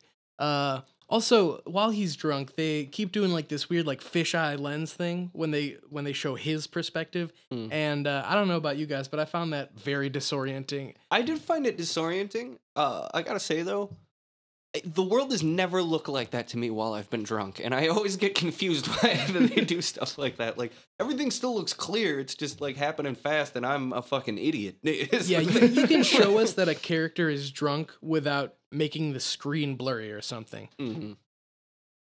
But uh, it, it was disorienting. I guess it was fairly well done. And uh, while he's wandering around drunk, he wanders up to uh, some place and knocks on the gate and says, "I want to see Acid Yellow." And uh, so he wanders in, and we get another cool disorienting shot because while the screen is being blurry, I will say this is cool. He's walking along a wall that is a mirror. And he can't Yeah. really tell which side is which, and because of the screen blur, I thought that was kind of cool. Yeah, I mean it was effective at points, but I, I feel like it went on for a little bit too long. Yeah, I would have been more interested, like in the cinematography part, if it wasn't near the end of this movie where I wanted it to be over. Oh yeah, I was checking the timestamp constantly. Like, please tell me there's not. I w- at this point I was looking and it's like, oh fuck, there's 20 minutes left of this goddamn thing. Like, what else is gonna happen? And I do have a timestamp here. This scene happens 40 hours into the movie. but uh, who is Acid Yellow? But the cage. Finally, we get to see him, and uh, he's in a crazy 70s ruffly yellow tuxedo. And listening to the disco version of Beethoven's Fifth Symphony, which I don't know if you've heard, haven't heard, have heard that before or not, but you need to go look it up. it is the most 70s thing you'll ever hear. and he has like a prosthetic nose or something on too. Yeah, Like and he's snorting coke. I, I don't know if the prosthetic nose was supposed to be he had nasal reconstruction surgery from all his coke, or if I, I don't know what it was, but it's just like we need to start doing a Why? prosthetic nose count because this is not the first. yeah. And he says to Sonny like, "Hey, Sonny, what can I suck your dick?" I think is one of the things he says right away. And then Sonny's like, "Nah, I'm looking for work." And he's like, "Oh, okay, I'll set you up with a client of mine. He's this real good guy." And then Sonny he- he's like, okay. The- Sonny goes into a back room and a guy walks in, and Sonny pretends to be a priest to the client briefly. Yeah, and he gets down on his knees. Yeah, The And- client does. yeah, the client does, and then oh, uh, I was not getting that priest thing at all. oh, I was yeah, getting like a dom, like a dom thing. oh yeah. I think it was supposed to be it was a dom thing, but like he was a priest and he was like an altar boy, and like that was this guy's fetish. So, um, Yeah. But uh, and so, what does a priest do to an altar boy besides molest him? Beat the Beat shit. shit out of him. shit out of him. And uh, in the middle of this fight, Cage breaks in and he shoves Sonny out, and then pulls a sword out of his cane and chases Sonny out of the place with it. So He's for like, cut anyone, his face, cut his face. for anyone who's keeping score, we have Nicolas Cage as a pimp named Acid Yellow, wielding a sword. the biggest disappointment to this movie was that Nick Cage was only in it for like five minutes, Very true. and then we had to watch this whole movie for a five minute scene. I I feel like Acid Yellow deserves like an Arsenal treatment where he gets brought back. Uh, yeah, I'm given a bigger role. Can Yeah. he meet the guy from Deadfall? That would be fantastic. uh, one thing I do want to say about this though is it really kind of bothers me because like at this point, Sonny's like rock bottom is what they're trying to imply here. He's like getting wasted and wandering around, and it seems kind of homophobic that they would imply that at rock bottom he goes to have gay sex, but then they make it actually worse because at rock bottom he decides he wants to beat the shit out of a gay guy for some reason. Yeah. I don't fucking uh, know. But It Well, I, I don't think they're saying he's going out to go find gay sex specifically. Mhm. I think he was just going to find someone to beat the shit out of him. yeah, I suppose. I and I, I mean, they have mentioned that he slept with men before. Yeah. Well, I, di- I didn't notice that until the scene with Cage, where it got like kind of implied there. I Yeah, was probably the- not paying too the close. The placement of this is a little bit questionable Mhm. for sure. But um, anyways, uh, cut back to um Sonny at home. I almost said Cage because I just wish there was more of him. But uh, Carol is coming back to get her things.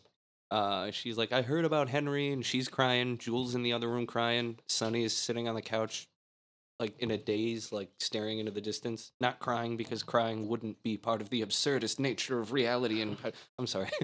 um, they're all in separate rooms. Carol tells Sonny he has to. She's like, Why don't you come outside with me? I don't want Jewel to hear this. And then she's like, You need to get the fuck out of here. Jewel has ruined your life. And then, then she leaves and goes with uh, car salesman man who's like, You fucking bitch! Why are you taking so long? He's just yelling at her constantly. Ah, marriage. And uh, Sonny imagines running away with Carol, or and we're led to believe it actually happens until it fades out. And it's just Sonny staring at his door, deciding whether or not to go back inside and roll credits. Roll Ooh, so deep. So deep. We So- don't even know if he got to fuck his mom like she wanted so bad Yeah. for this. I'm pretty movie. sure that was the next scene. I think so. legitimately at that point where um that scene where I forgot to mention this before too, but uh Sonny's mom was hugging him and uh saying like you're all I have in this world and then it cuts to him some fucking some lady. I thought he was fucking his mom at that I- part and I I was did like It could have been. Honestly, would not have been surprised because their relationship was uh, very strange, and she seemed to know all too well how good he was in bed. So Yeah. well, I think they mentioned too, like she starts him being a prostitute when he's like 12 or 14 or Yeah, something. 12 years old, Henry said. And um So yeah, like good parenting, like regular. Waited for the double digits. Yeah, yeah, almost teenager. yeah. but uh, o- overall thoughts on this movie, accents are bad. Uh it's like like I think I said before. Plot is bad. Yeah, plot is bad. It's like watching a bad porno movie introductions, but not even like funny ones. It's just like a series of those strung together between scenes of bad acting. Like, and I've watched like other artsy movies and whatever, and this was definitely trying Like to be G-Force? one. It- but G-Force did it good. Right. Uh, but like this whole story, like, was just so dragged on and on. Where it's like you Mhm. figure out what they're trying to get across in 20 minutes, yeah, but there's still 90 more minutes to go. yeah, Yeah. really. Oh, They they could have trimmed so much of this. It just it, like we said before, it it just feels like completely repetitive. Uh, just a lot of, and I you know I like the freakouts. It kept things a little bit interesting, but were they necessary? No, not really. yeah, I mean, none of it really. And uh, it's it's real fucking bad, guys. Uh, I don't want to spoil things about this matchup, but this this may be my least favorite one we've watched yet. Honestly, I did not. The It whole is time I not was my watching least this. favorite. Yeah. nor Well, see- mine. Cage Well, is one of them definitely sounded worse. I'll tell you that much. um Cage's movies where he's uh going into weird freaky sex stuff. When there's a lot of sex in a Cage movie, it ends up being a bad movie. I think. if you see this. boobs, it's a bad movie, Yeah. and it Listen, that- stands. That is the slogan of the podcast, and it did prove to be true in this film. and see those types of movies aren't inherently bad. Like Eyes Wide Shut is a great fucking movie, but Yeah. like Cage does not do it well. Yeah, this is just a rule for Cage movies. yeah. Boobs, Yes. bad movie. But um yeah. So I suppose we can take a short break and then we'll be back to you with the Wicker Man. And this movie made me hate sex. Can't find a Wicker, Wicker Man. man?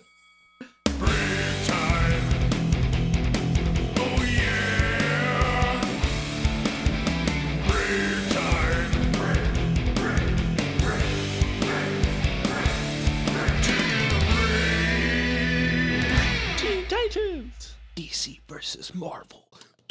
Now, I was just gonna let this roll for a while, but unfortunately, I'm getting a lot of calls from the boys in National Pleasures, so I'm gonna have to take this. So this is rolling. Just wanted to let you know. Oh, fuck. I'll be back. All right. I wish I hadn't done my machine gun noise. okay.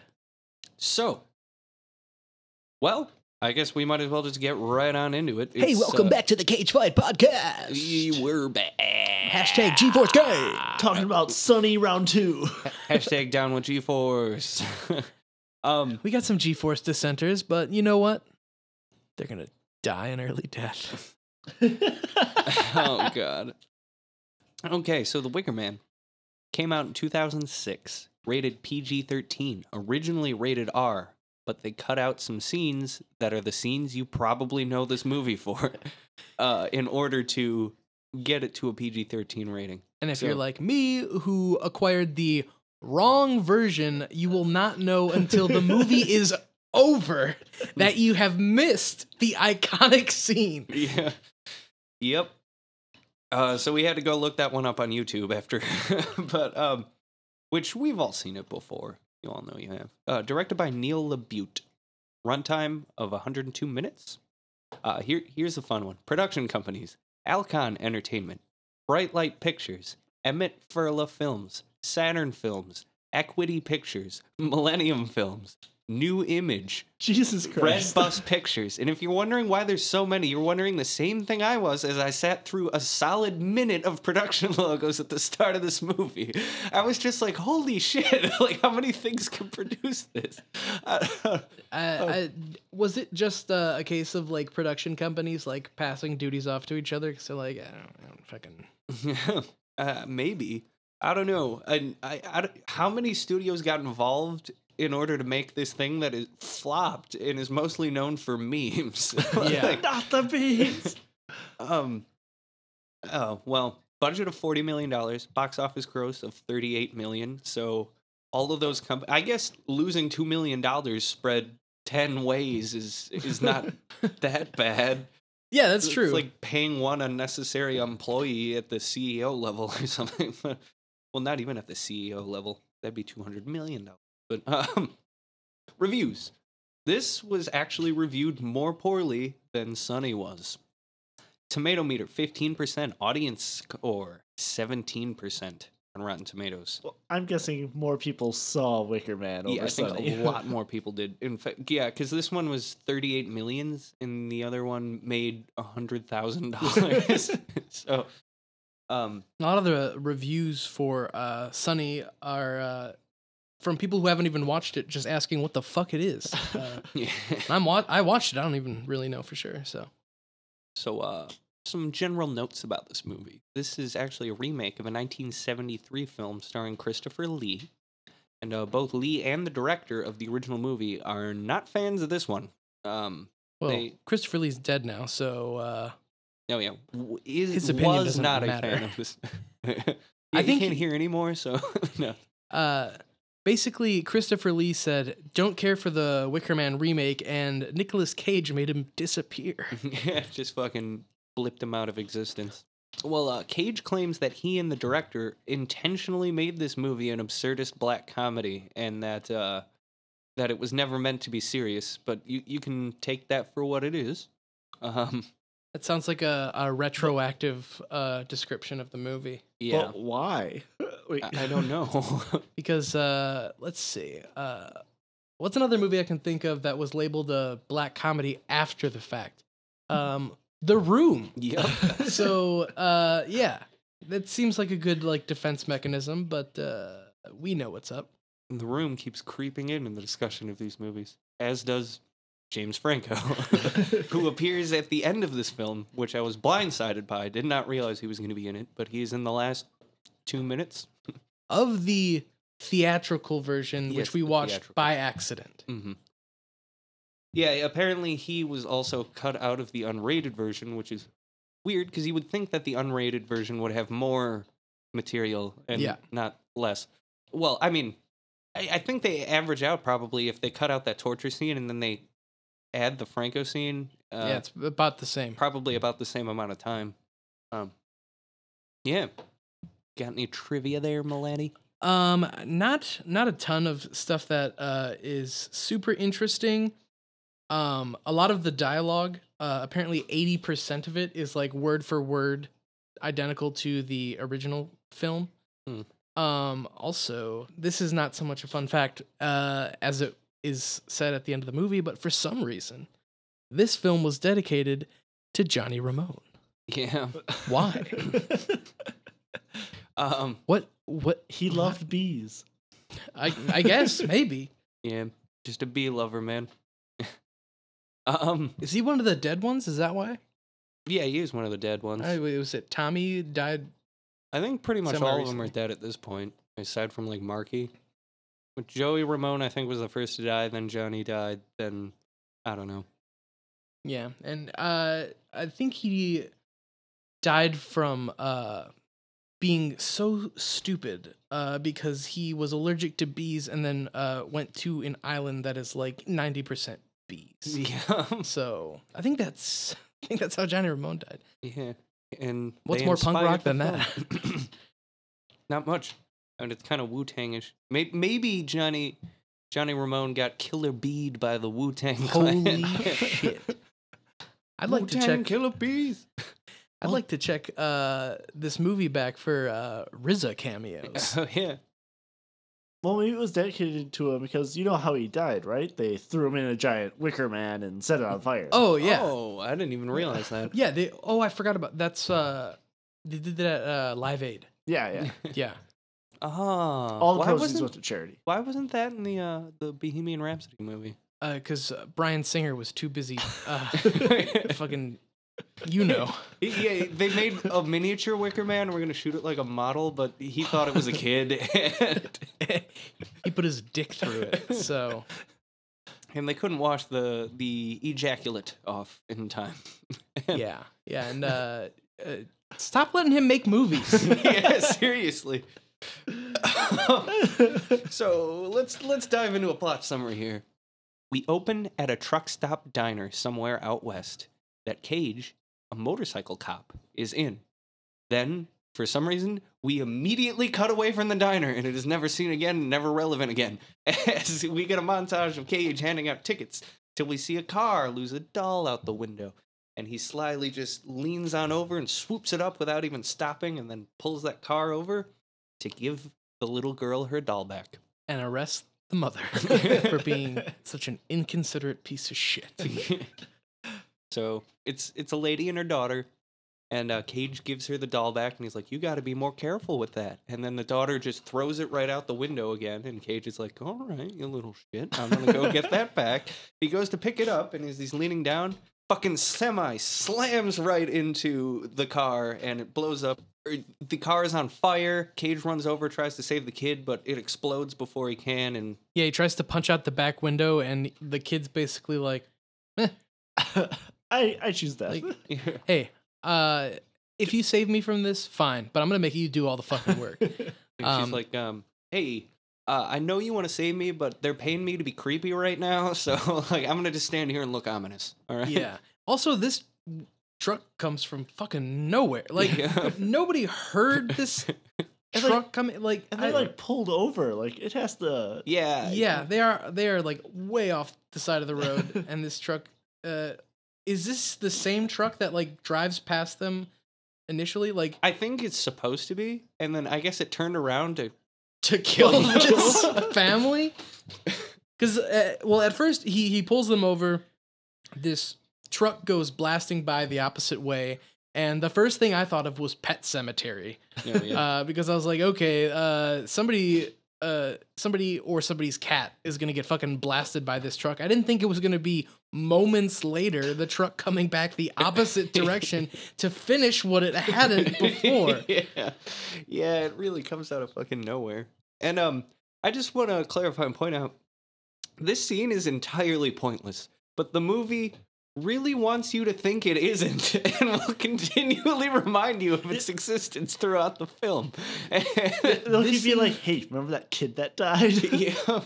They, they, I feel like they just wanted uh this scene to like they, they basically gaslight you into believing that like there were bees in the car the whole time. Like I don't know. They keep flashing back to this scene. It, it, And- it has no relevance. It has they're no- trying to like say like it was his daughter or something. Like I don't know what. The yeah, I couldn't tell if maybe about that was supposed to be Rowan in there or something. But Yeah, it has no relevance unless somehow the people on this island set it, set it up so that Set this up for a family would be stopped by Nicolas Cage and then slaughtered. I d- like I don't understand.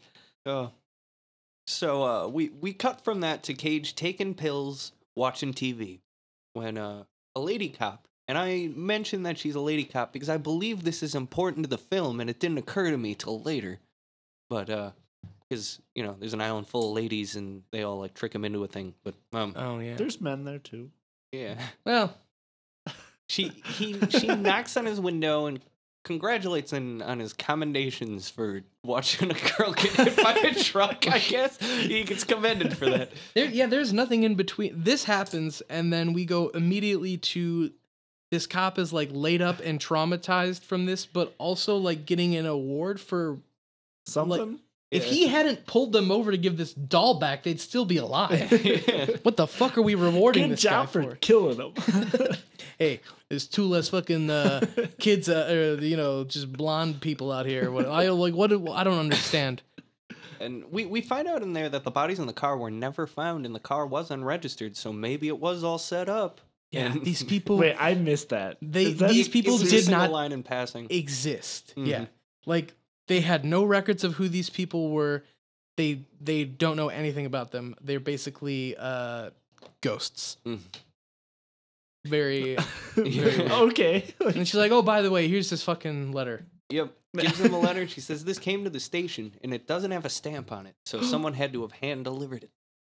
And uh, it's from his ex fiancee, Willow. Has a picture of a little girl in it. Says that's Willow's daughter named Rowan, who's been missing for two weeks, and she lives on Summers Isle. a She was remote- named after Rowan Atkinson, the famous Mr. Bean. Sorry, Played by him as well. Mr. Bean plays this little girl. yeah. yeah, we get a lot of weird out of place comedy sketches with Mr. Bean, and it's. Uh, but um, uh, Summers Isle is where they live. It's a remote island somewhere off the coast of Washington, uh, where she grew up, and it's like an Amish type farming commune where they don't have modern technology. There's no phones. There's no electricity. It's uh, There's no Point. joy. Yeah. she wants Cage to find her daughter. Um, so we cut on down to Cage taking a ferry down to the He's- place. He's going uh, going to Washington to find uh, a missing child out of his jurisdiction. Yep, as a cop. and, and not asking any local police to help. nope, not at Not- all. Why would he do that? he didn't tell anybody else that he was coming, but they knew he was going to be there somehow. so uh he's uh taking some more pills. He's always taking his his pills. I think it's supposed to imply that he's taking antidepressants, but I don't think you're just supposed to take those willy-nilly randomly throughout the day. I don't know. I'm pretty mean, sure that's how I do your it. doctor recommends don't keep a set schedule, take as many as you want whenever. yeah, whenever you feel sad, just pop one of these babies. However many you can fit in your hand, that's your dosage. yeah. Um, I, I mean, maybe okay. We also, uh, at, I don't, I don't remember why or when this was even brought up, but he's allergic to bees, right? Yep. So maybe he's just popping anti-bee pills. The, the way that's brought up is while while uh, when he's unpacking his bag when he gets to the island, he takes out uh, epipens that say bee allergy shot. Which I thought don't- it's when he kills the bee at the bar right away. Oh yeah, that that too. He does Alright. say that actually, and then I think it it And then I really think tries that's to the hammer it next home with scene, the bee yeah. allergy Oh, thing. for some reason, I thought we knew about it before that. For no, some reason, I don't think so. I mean, maybe. maybe. I don't know. Okay. Uh, I don't know why, though. I want to say that those EpiPens say B allergy shot because it doesn't matter what the allergy is. The EpiPen is epinephrine. It is the same thing regardless of what the allergy is. Yo, so I've been back for a while. Um, I just haven't had a second to like interject myself. Uh, before I break my big news, I just got to say that burst of laughter there was really freaky because you guys stopped laughing at exactly the same time and seemingly like just muted yourselves. yeah, you can see it Um, uh, down here, but we we were we had a director uh, telling us when to start and stop. Yeah, It's Nick actually Cage is Nicolas directing this Cage, yeah. episode. Yeah. Well, that's good. I'm I'm happy to hear that. I, you know, um, I'm gonna be taking this podcast a lot more seriously. I'm I'm very sorry that I've offended you guys with my lack of interest at times. I might be out a different job, so I can't afford to be losing this job. I'm Have so you, uh, sorry, man. Yeah, I'm really sorry to hear that. Um, and this is really none of my business, but uh, have you kicked your have you kicked your epinephrine addiction? Yes, but not my ephedrine addiction. Ah, Ah.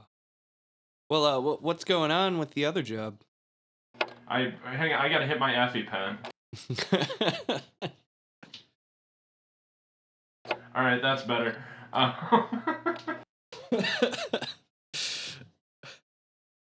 could uh, could hear yeah, Arlo quit the fucking band. Wait, Arlo quit the band? Arlo quit the band.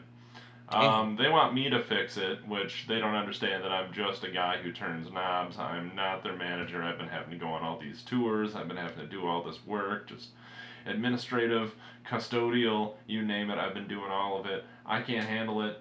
And now they're threatening to fire me as the lead engineer, but since they're only a you know a shell of the band that they once were, now that they've lost Arlo, hmm I could be. Hang on, Arlo's actually calling me. I'll. I, I'm. I'm paying attention. I promise. Don't fire me. You know, we've uh, I mean, we threaten to fire him all the time. yeah, we've saying. we've never had more in common with the members of National Pleasure as far as threatening to fire Engineer Dave. Um, That is kind of disappointing to hear, though. Arlo was kind of the heart and soul of that band.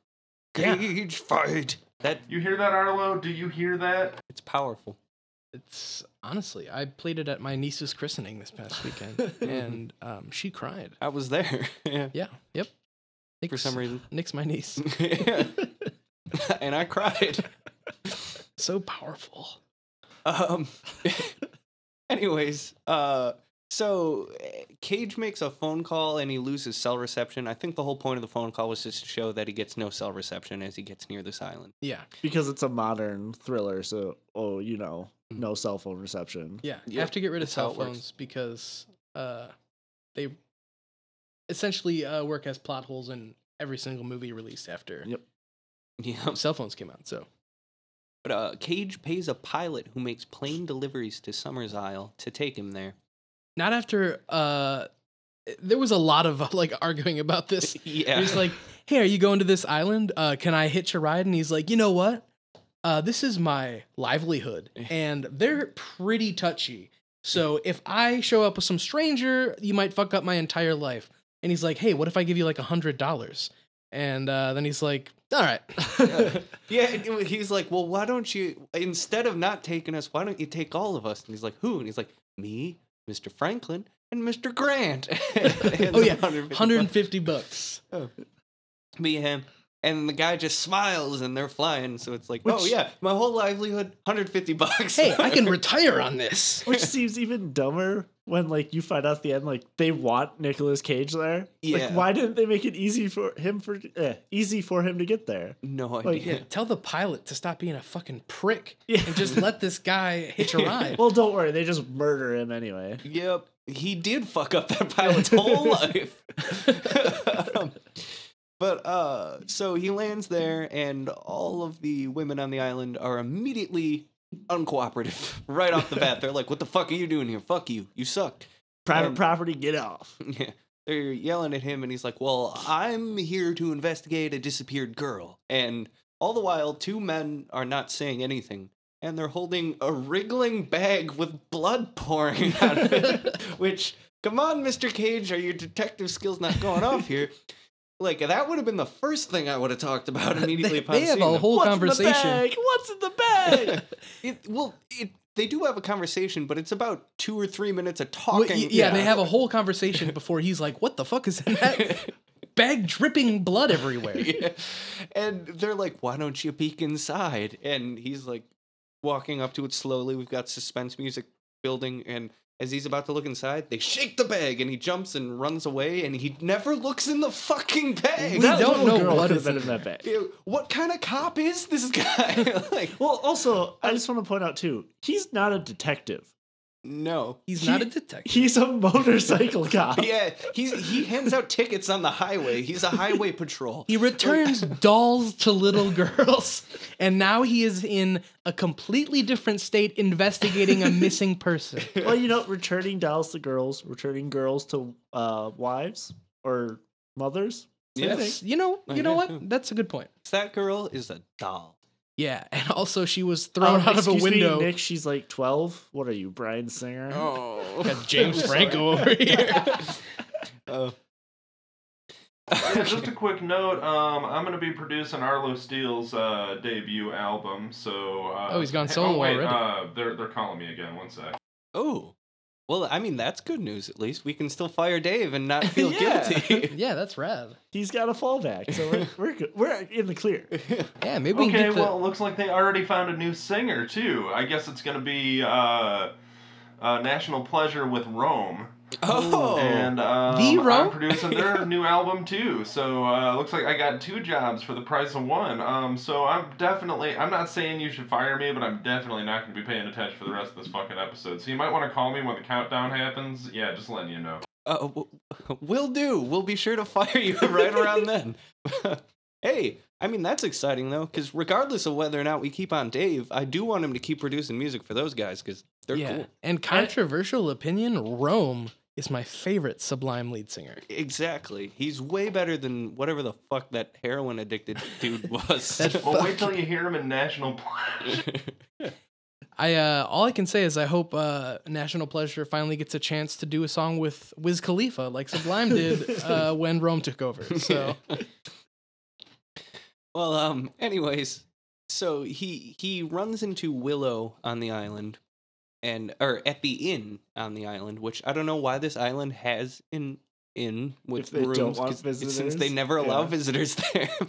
but uh, and she takes his bags up to his room, while Cage orders a mead eh, because they make mead fresh on the island because uh, honey, you don't know, yeah, mead is made from fermented honey, and they've got a lot of bees, and so uh, well, Uh, one bad less news. bee. It's the wrong Rome. It's Jim Rome. He's a sports Ooh. commentator. Um, so we'll see how that goes. Oh, God. oh god, all right, Does he know Wiz Khalifa at least?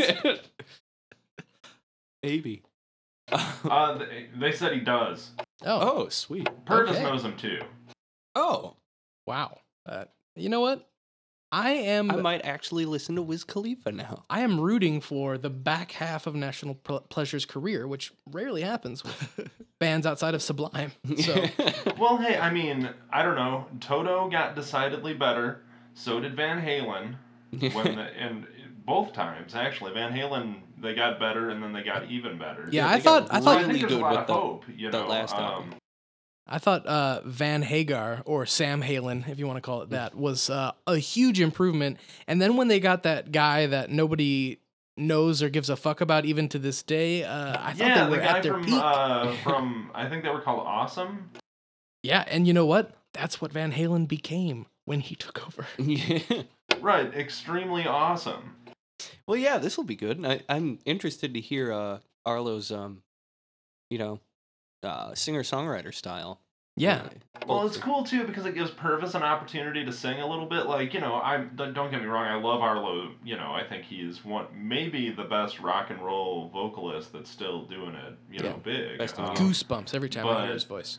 Purvis has he his falsetto is beautiful. Like, do you remember that guy that was in uh, the Band of Gypsys with uh, Hendrix? Uh, that uh, that squealing guy. Yeah, just yeah, that guy. Hmm. Uh, what was he? Uh, that guy, the Ripper. Uh, who? Uh, I don't know. I'm trying to make a fucking hair metal reference that I don't know about. So, um, But yeah, Well, he played with the Ripper, yes. See, well, uh, I nailed it. So I don't know exactly, but uh, rest in peace to them. It's true. Yeah, dude, Exciting the acid things. is really fucking kicking in right now, so I'm definitely not going to be paying attention. All right. Well, All have right, fun well, with that. enjoy and, your uh, last paycheck, yeah. sir. So uh, a- after that, um, Cage starts slapping his badge on the counter and just announces to the whole inn, "Hey, I'm here on police business, and I'm gonna want to talk to each and every one of you." And then the bartender or innkeeper correctly points out that he is a California cop and this is Washington and he has no jurisdiction here. But that does not stop Cage from waving his dick around. so and so let's take a look at this for a second from the uh the perspective of the patrons of this inn right so they live on a remote island uh amish style everything and some city guy shows up and starts screaming in their faces uh while slapping his wallet on the bar um so normal stuff yeah, completely normal. also the bartender knew he was a cop before he said fucking Anything a single me. word at all she's like Mm. yo you're that fucking city cop boy It's like, yeah, I Should have tipped him off a little bit. But yeah, she did bring up a good point. He's a California cop. This is Washington. Why didn't he bring local police with him? like, what? And his understand. defense, which fixes the plot hole in the movie, is He doesn't care. I was hoping that somebody would fill in that blank because I have no idea what it is. So then uh, a bee flies into the bar and lands on the counter, and he just swats it. And the the bartender gets super like horrified look in her face, and she's like, "Why would you do something like that?" And he's like, "I'm sorry, I'm allergic." And he walks upstairs. Which I find hilarious because he's like, yeah, whatever, fucker. yeah. I don't give a fuck. You got you got more bees out there anyway. So he, he walks up to uh, his room, and Willow has left him a note saying he's being watched, and she's being watched too, and then he needs to meet her later in private. So he meets her in private, and I, I like how too, like she's implying that oh, you're being watched, so we have to go somewhere where no one can eavesdrop on us or whatever. And he like doesn't try to like hide where he's going. He just walks over Yeah, to he their just- meeting spot strolls right on out in yeah. the you know in the open Yeah, outdoors. out in the field.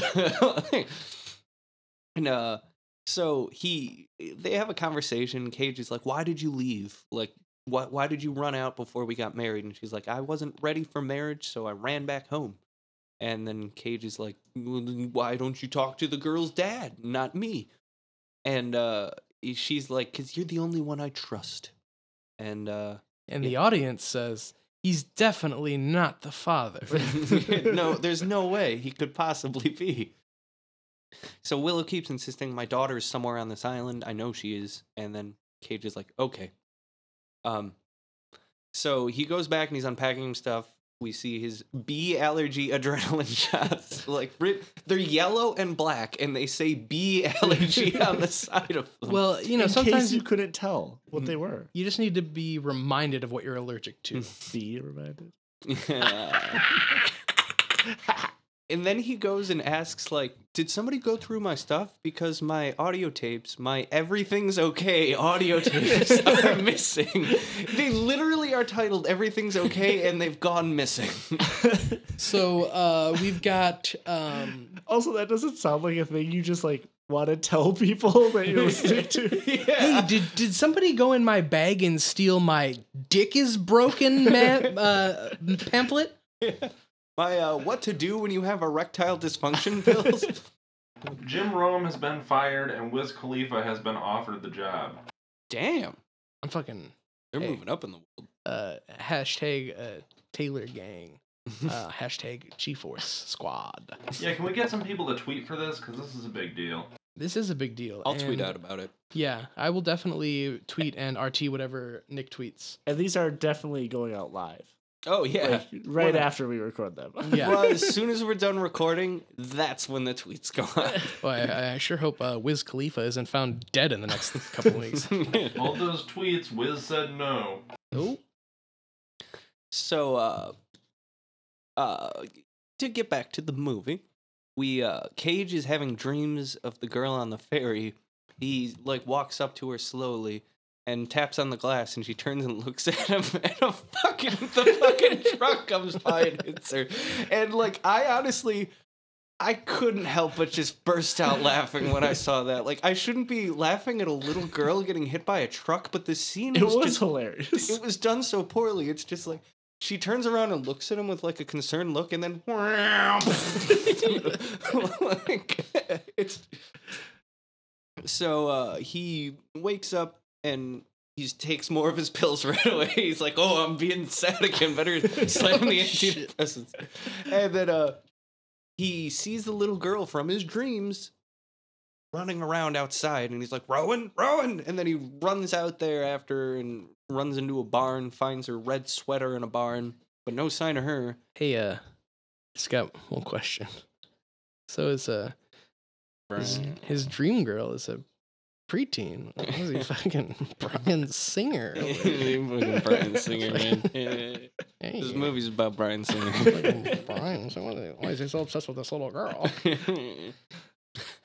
I really hope at this point the people listening to this know about Bryan Singer. Yeah. I think everybody knows about Bryan. I think I mean everybody should know about Bryan Singer. Yeah, if you don't know already, and you, you probably should have looked it up by now, we've been referencing it for about nine solid episodes of nine. Yeah, and Um, uh, and in case you missed any of those tweets about how like, uh, hey, uh, there's a fucking child molester who's up for best picture, uh, and all that good stuff. Um, Dark Phoenix in theaters now. Uh, I don't know if he did that one. I have no idea. uh, yeah, I have no idea actually. Yeah, hopefully he's dead. So, uh, Uh, So he, yeah, he's in the barn looking around for, and then the floorboards give out beneath him, and he falls. And this is what I would like to call a a scene cul-de-sac, because you enter and you leave, and nothing has changed. This was- Dude, I- you jumped into that so fast. I still thought you were talking about Bryan Singer. uh, I actually rewatched this scene after he like fell through the floor because I felt like I missed something. Like, uh, like, what was the point of falling through the yeah, floor? and then I watched it again, and I felt like I had wasted three minutes of my life because Yep, you pretty much did. it's just this is also the barn that uh, Sonny and Carol fucked in. Uh, oh, yep. Yeah, there's a dog with some puppies there still. yeah, yeah, and uh, I don't know how they got to this island and then left, but well, I mean that that's how good at sex he is. he takes you to a whole nother time and place, baby. Um, so then, uh, you cut to the next day where a lady is telling him in a conversation where, like, like most of the conversations in this movie, both parties are being total assholes to one oh, another. it's so fucking frustrating. yeah, like everyone just yells at each other, and like it's just. Um, and like i don't know uh, like at this point in the movie we're not really being led to believe that everybody on this island knows who he is but everyone that he talks to immediately fucking hates his guts yeah. will not give him the time of day and he is just simply like how does a person hear uh, oh i'm looking for this missing uh girl and their reaction is hey fuck you yeah, like a fucking. And like understandably from Nick Cage's point of view, it's like he's there just like asking simple questions and they are just giving him the weirdest answers they could give him. Yeah. yeah Like- just I understand how he's getting frustrated, but like, uh, But then he goes to full like dick mode. yeah, just constantly and immediately. And um, so uh, the lady tells him that their honey crop last year was cursed and that they didn't make enough honey because of that. And I think they sell their mead from the island too, and it's how they make some money for the island or something. I don't know. yeah but Uh, then he gets, he, he gets a cup of tea and they give him like a bottle of uh, store honey and he's like, "The fuck, bro."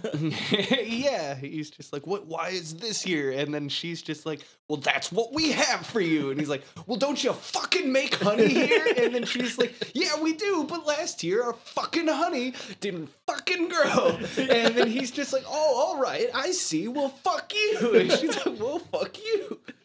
And that's really only a slight exaggeration. that's, that's pretty much how it went. Um, I don't know why he was so mad about having store bought honey too. Like, Like this whole movie is trying to be like Shutter Island, mm, but if on Shutter Island everyone's an asshole. yeah, no one does anything kind at all.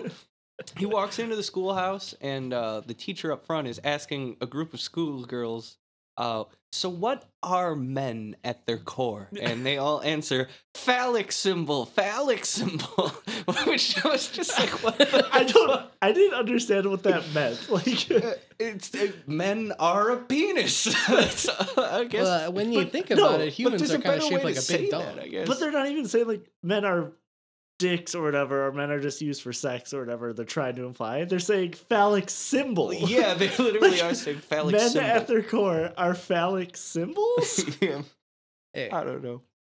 like, oh So- my god, it was so weird. So yeah, the teacher keeps standing up there making some misandrous comments to the children about how men are shit, and then Cage is And like, it's all girls in the school. yeah, all girls, and uh, Cage asks the schoolgirls uh, if they've seen Rowan before, and they're all like, nope. And then, then Cage opens a desk and a crow flies out, and like I, I fucking understand. There's an empty desk, and he's like, "What's in there?" It's that, that's where she sat, isn't it? Opens it. Crow flies out, and the girls all laugh. And then he's like, "What the fuck was that?" And he's like, "We put it in there to see how long it could last." and And he- he's justif- or justly asked the teacher, like, why would you let them do that? yeah, like seriously. And then and she's I mean, like, as you know, when you walk into a classroom, um, every single desk is occupied, and if there Always. Uh, not it is public school. that's true. Uh, if there is a desk that is empty, there's treachery afoot, and that's the and there's probably a bird. yeah. um, Maybe Rowan turned into a fucking bird. Is this Animorphs the movie? Could be. I, Cage never even considered that in his investigation. But um, that's why he's dead. Can we like petition Cage to do an Animorphs movie? I think we should. That would be rad. Animorphs Extended Universe would be fucking chill AF. Yeah, the, the Animorphs cinematic universe. I think we could we could pull that off. Remember There- that How many episode of those books are there? Like eighty. It's like a hundred and There's a Thousand shitload, um, and we could put it in the same, uh, you know, uh, universe as uh, Zandalee too. Never mind, I'm against this.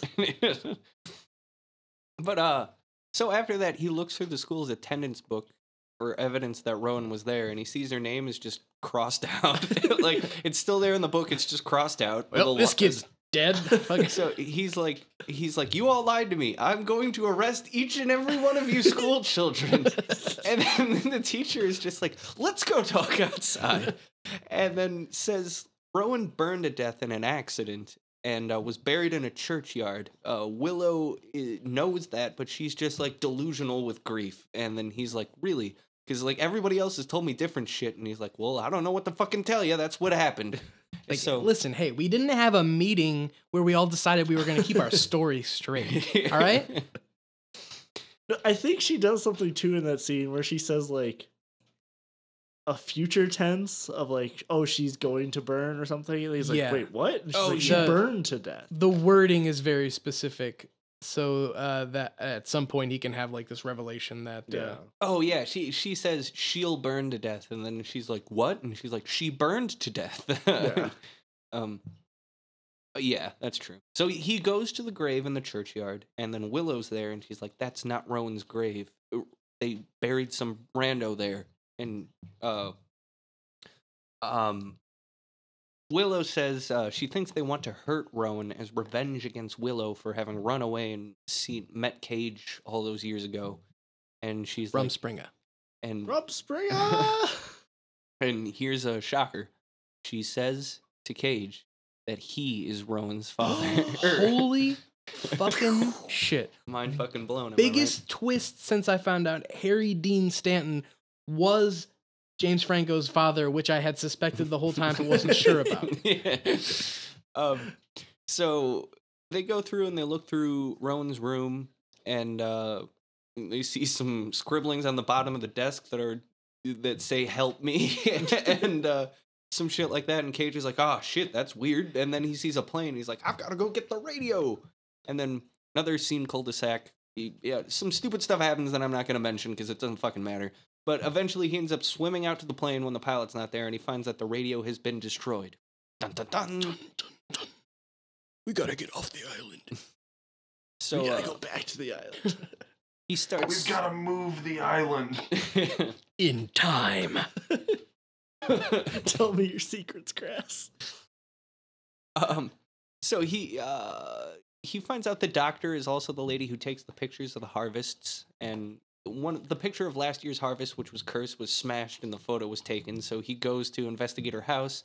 He has a conversation with her that doesn't fucking matter, but uh, then he goes outside and he like hides and waits for her to leave, and then he breaks in and reads a note about fertility festivals where a young person was sacrificed to a god in a burning and then he finds some photos of a bunch of young girls in a drawer and then including one with rowan and he reads the back of that and it's marked with worst harvest on record and he's like oh she'll burn to death they're gonna burn her because because she had a bad fucking harvest She caused the bad harvest, and I Bees just really care what little kid you throw at them.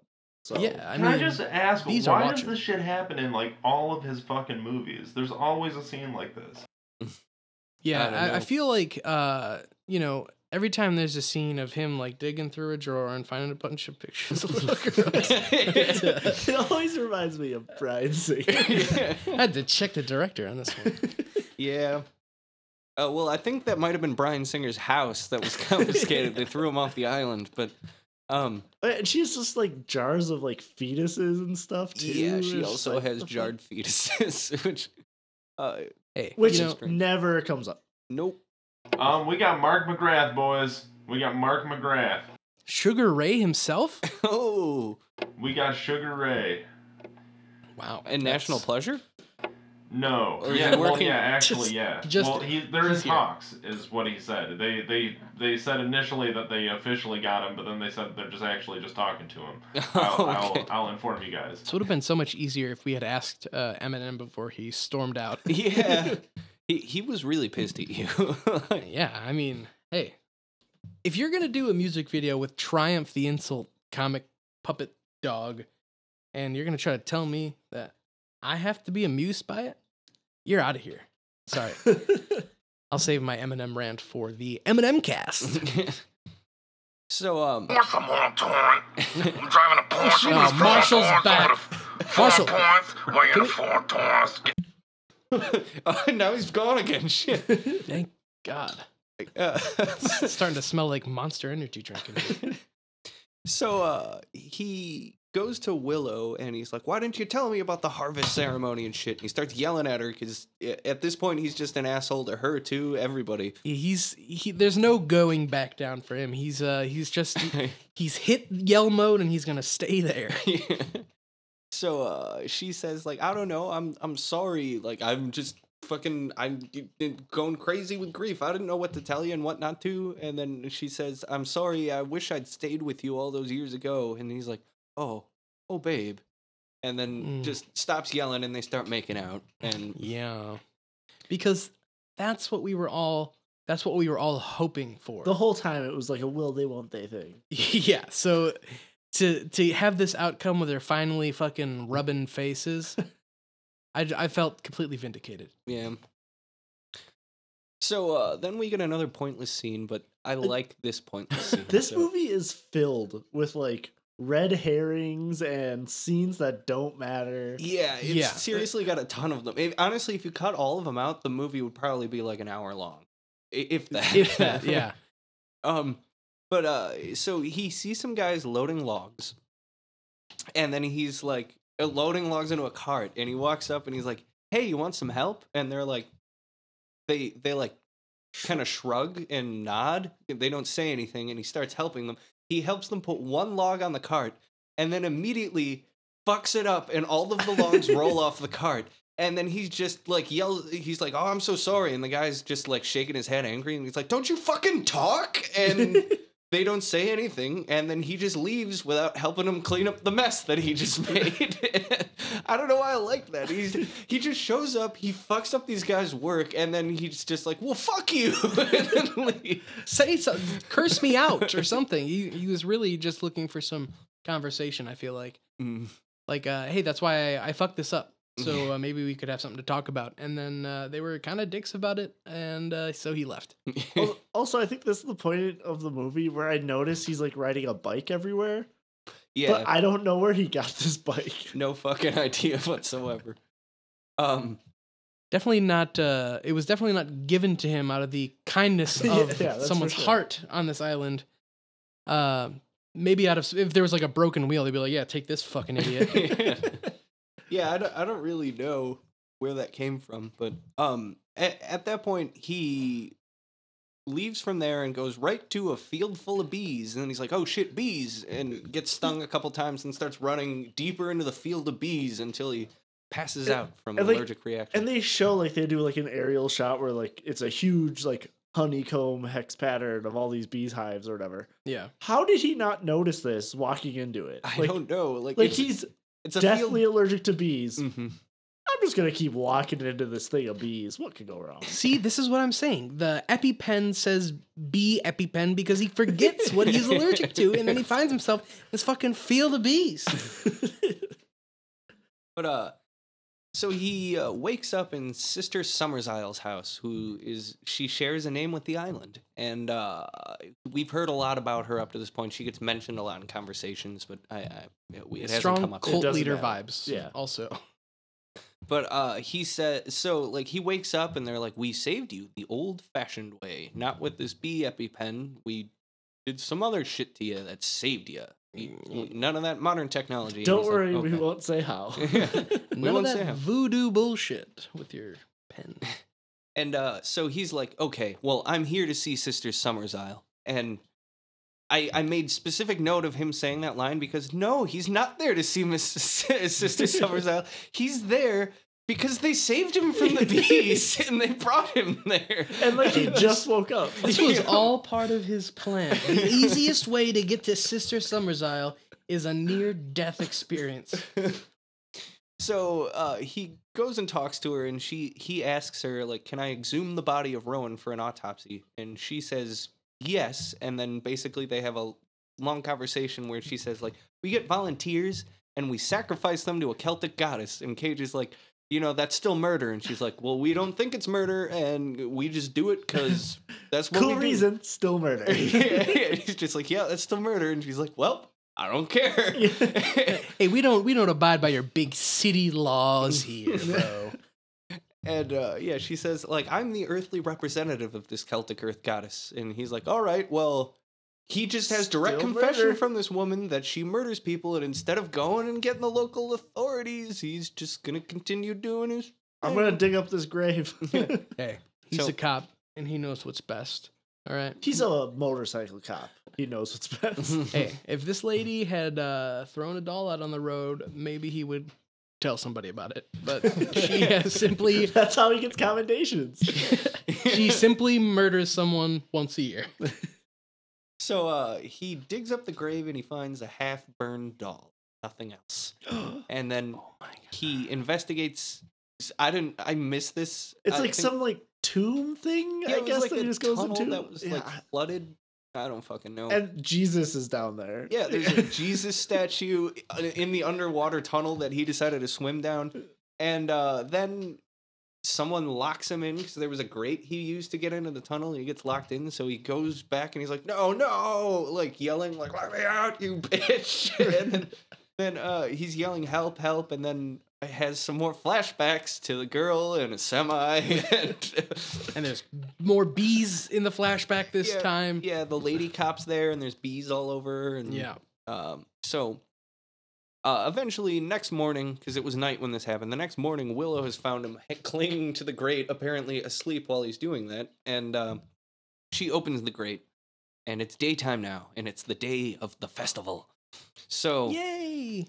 Immediately upon her letting him out, he doesn't say like "Thank you." Oh my God, I, I was about to die. He gets up and he goes and grabs the burned doll that he left outside, and he holds it in her face and yells, "How did it get burned? How did it get burned?" Honestly, this is the point of the movie, like into until the end, where I really enjoyed this movie. Yeah, this is where the movie gets good. like he just starts running into town, kicking down doors, and like yelling at people. this is where it goes off the rails. It was great. This Yeah. is so good. So he he she's like, I don't fucking know how this fucking doll got burned. like, I don't even know what this is. So, like, and so he's like, oh, ah! And he runs off to Sister Summersisle's house and he starts kicking around doors, like, Where are you, Summersile? I need to talk to you. Kicks in one door and he finds a creepy old man with one eye in a bed covered in bee stings. Yeah, And he's he's just like, Ugh. He's like, ew, leaves. So you need an EpiPen hit, bro? leaves, goes into another room, and he sees another lady that we've seen a few times on the island, naked and covered in bees. and then he's just kind of like, well, that's fucking weird. He runs out of the house, and um, we cut upstairs and see Summersisle laying in her bed with her arms spread out in like a T pose, and she's just like, they're like, he's gone now, and he's like, she's like, excellent.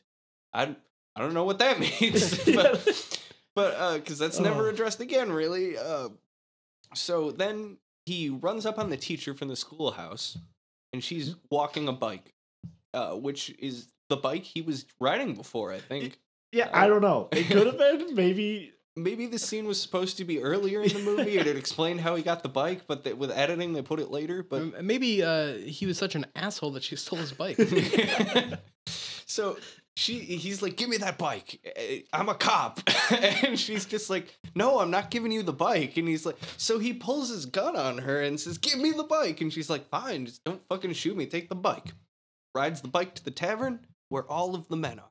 And then he's like hey men you get this like i need your help. And they all don't say anything. And he's like well fuck it so he runs to the dock again Yeah, he was supposed to, s- in order to get them to speak, he's supposed to say the key phrase to them, which is, "These women be shopping."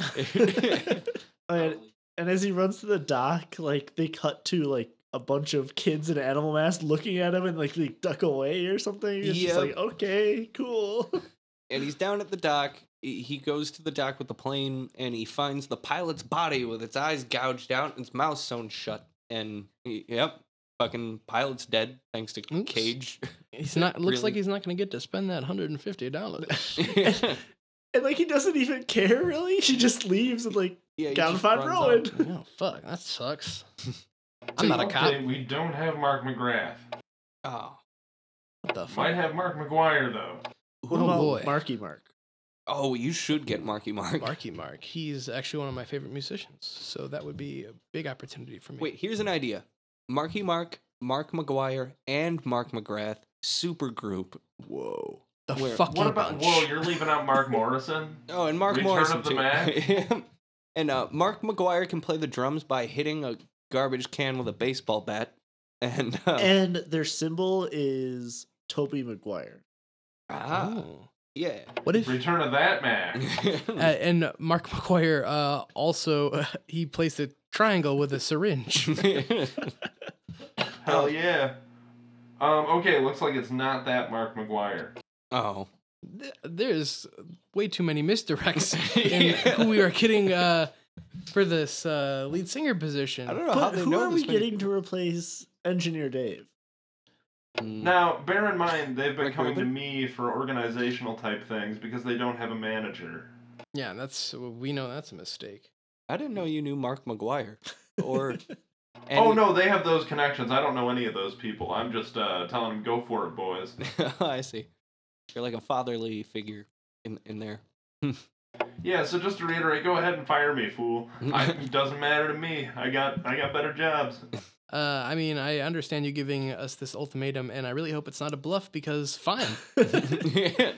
we'll do it. We've been saying since what, like episode two, that we're Yeah, having I don't open know auditions. why you keep showing up. Honestly, this can't be good for your self-esteem. It's good for my paychecks though. well, I guess.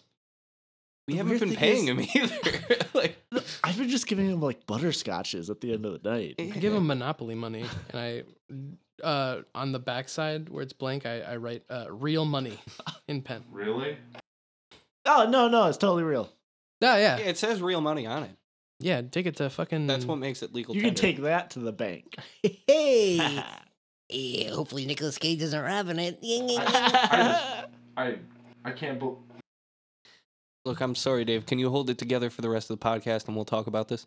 Yeah, we're so close to being done, and then we'll just we'll put you in that big wicker statue that we This built is in the the worst backyard. thing they could have possibly told me that Mark McGwire's out. Don't worry, you got that new wicker apartment in the backyard. We just have to get like a big log and put it on your legs for a second, but don't worry about it. Yeah, yeah, yeah. So we we cut to Cage slowly, stone facedly walking into the inn. Just slowly. And the bartender innkeeper lady is there and she's just staring at him. And he's just staring at her. And he walks up and stops. And then fucking socks her right in the face, knocks her out cold, one hit. I laughed audibly at that. That Oh, was, was so great. So did I. That was was so good. insane. Uh, Um, we uh, we really love hitting women on this podcast. So Um, so then he gets attacked by the other innkeeper, the one who like makes the beds and stuff, and uh, who he also knocks out. Gets like a fight scene with. Yeah, gets like a big fight scene until he kicks her into the wall and she shatters all the paintings and then passes out. And he puts on a bear suit that's there. And then, Yeah? Because apparently that's a thing. yeah, yeah, Their Well, festival is for furries. yeah, and uh, he is fully participating. So this is a special bear suit in that it's it appears to be made of an actual bear. It's not a fake bear skin thing. Who would have guessed that Nicolas Cage's persona was a bear? Mhm. I honestly wouldn't have guessed. He I seems thought more he was like more of a twink. oh, I guess Uh, that's James Franco. oh shit.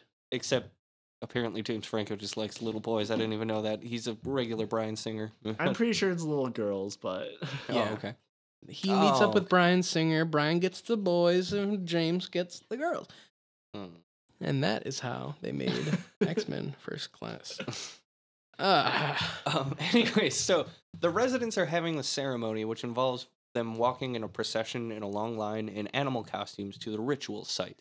So Cage runs on up in the bear suit and finds Willow on the line. I was like, Psst, me, it's me, Nicolas Cage. Yeah, and she's like, oh, "Okay, hello, Nicolas Cage." and, and like the scene before when he was with Willow, he like tells her like, "Hey, stay here, like barricade yourself in." And then when he meets her here, he's like, "Why didn't you stay put?" And she's like, "What? You wanted me to miss the procession?" yeah. like, yeah.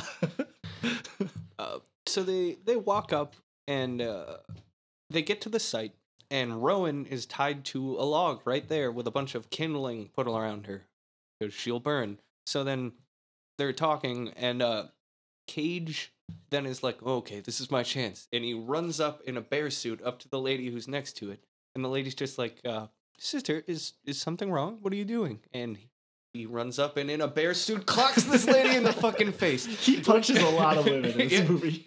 in in a bear suit nonetheless too that, that- i don't know that was pretty fucking great um so he unties uh he unties rowan and they run off together and this is where you're thankful that bryan singer didn't direct this because um, totally different movie then.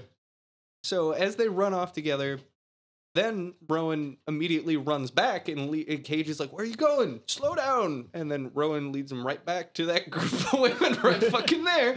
And uh willow willow and rowan are there and rowan says to willow like did i do good mommy? And she's like you did great sweetie. And look shocker willow and rowan were in on it. I Oh, didn't see that shit. coming. Big Um, double cross. it was a setup because they needed him to come here because they need a stranger who's not a relative to the island but who is related by blood to some of the residents there. It's been a setup since Willow and Cage were engaged back in the day. Like it was all planned since Yes. So she left the island, fell in love with somebody, uh, got pregnant, and then uh, estranged herself from this person to eventually. So 11 years later, then. they can send a cryptic message to so he hopefully goes there yeah, as a cop outside of his jurisdiction. and then put him on a wild goose chase for a few days and then kill him. Yeah, Perfect. it's a Perfect wonderful plan. plan. Yeah, and apparently Willow is Sister Summersisle's daughter. So Ah, yes. And what, what I love about this plan is that there's absolutely no room for error. It is airtight. And uh, here is if if you're watching the unrated version, you get the infamous "not the bees" speech. Not the bees! Mhm. Not the bees! So Infamous because of the G-Force Gang signature drop. oh god, I did appreciate that part of it.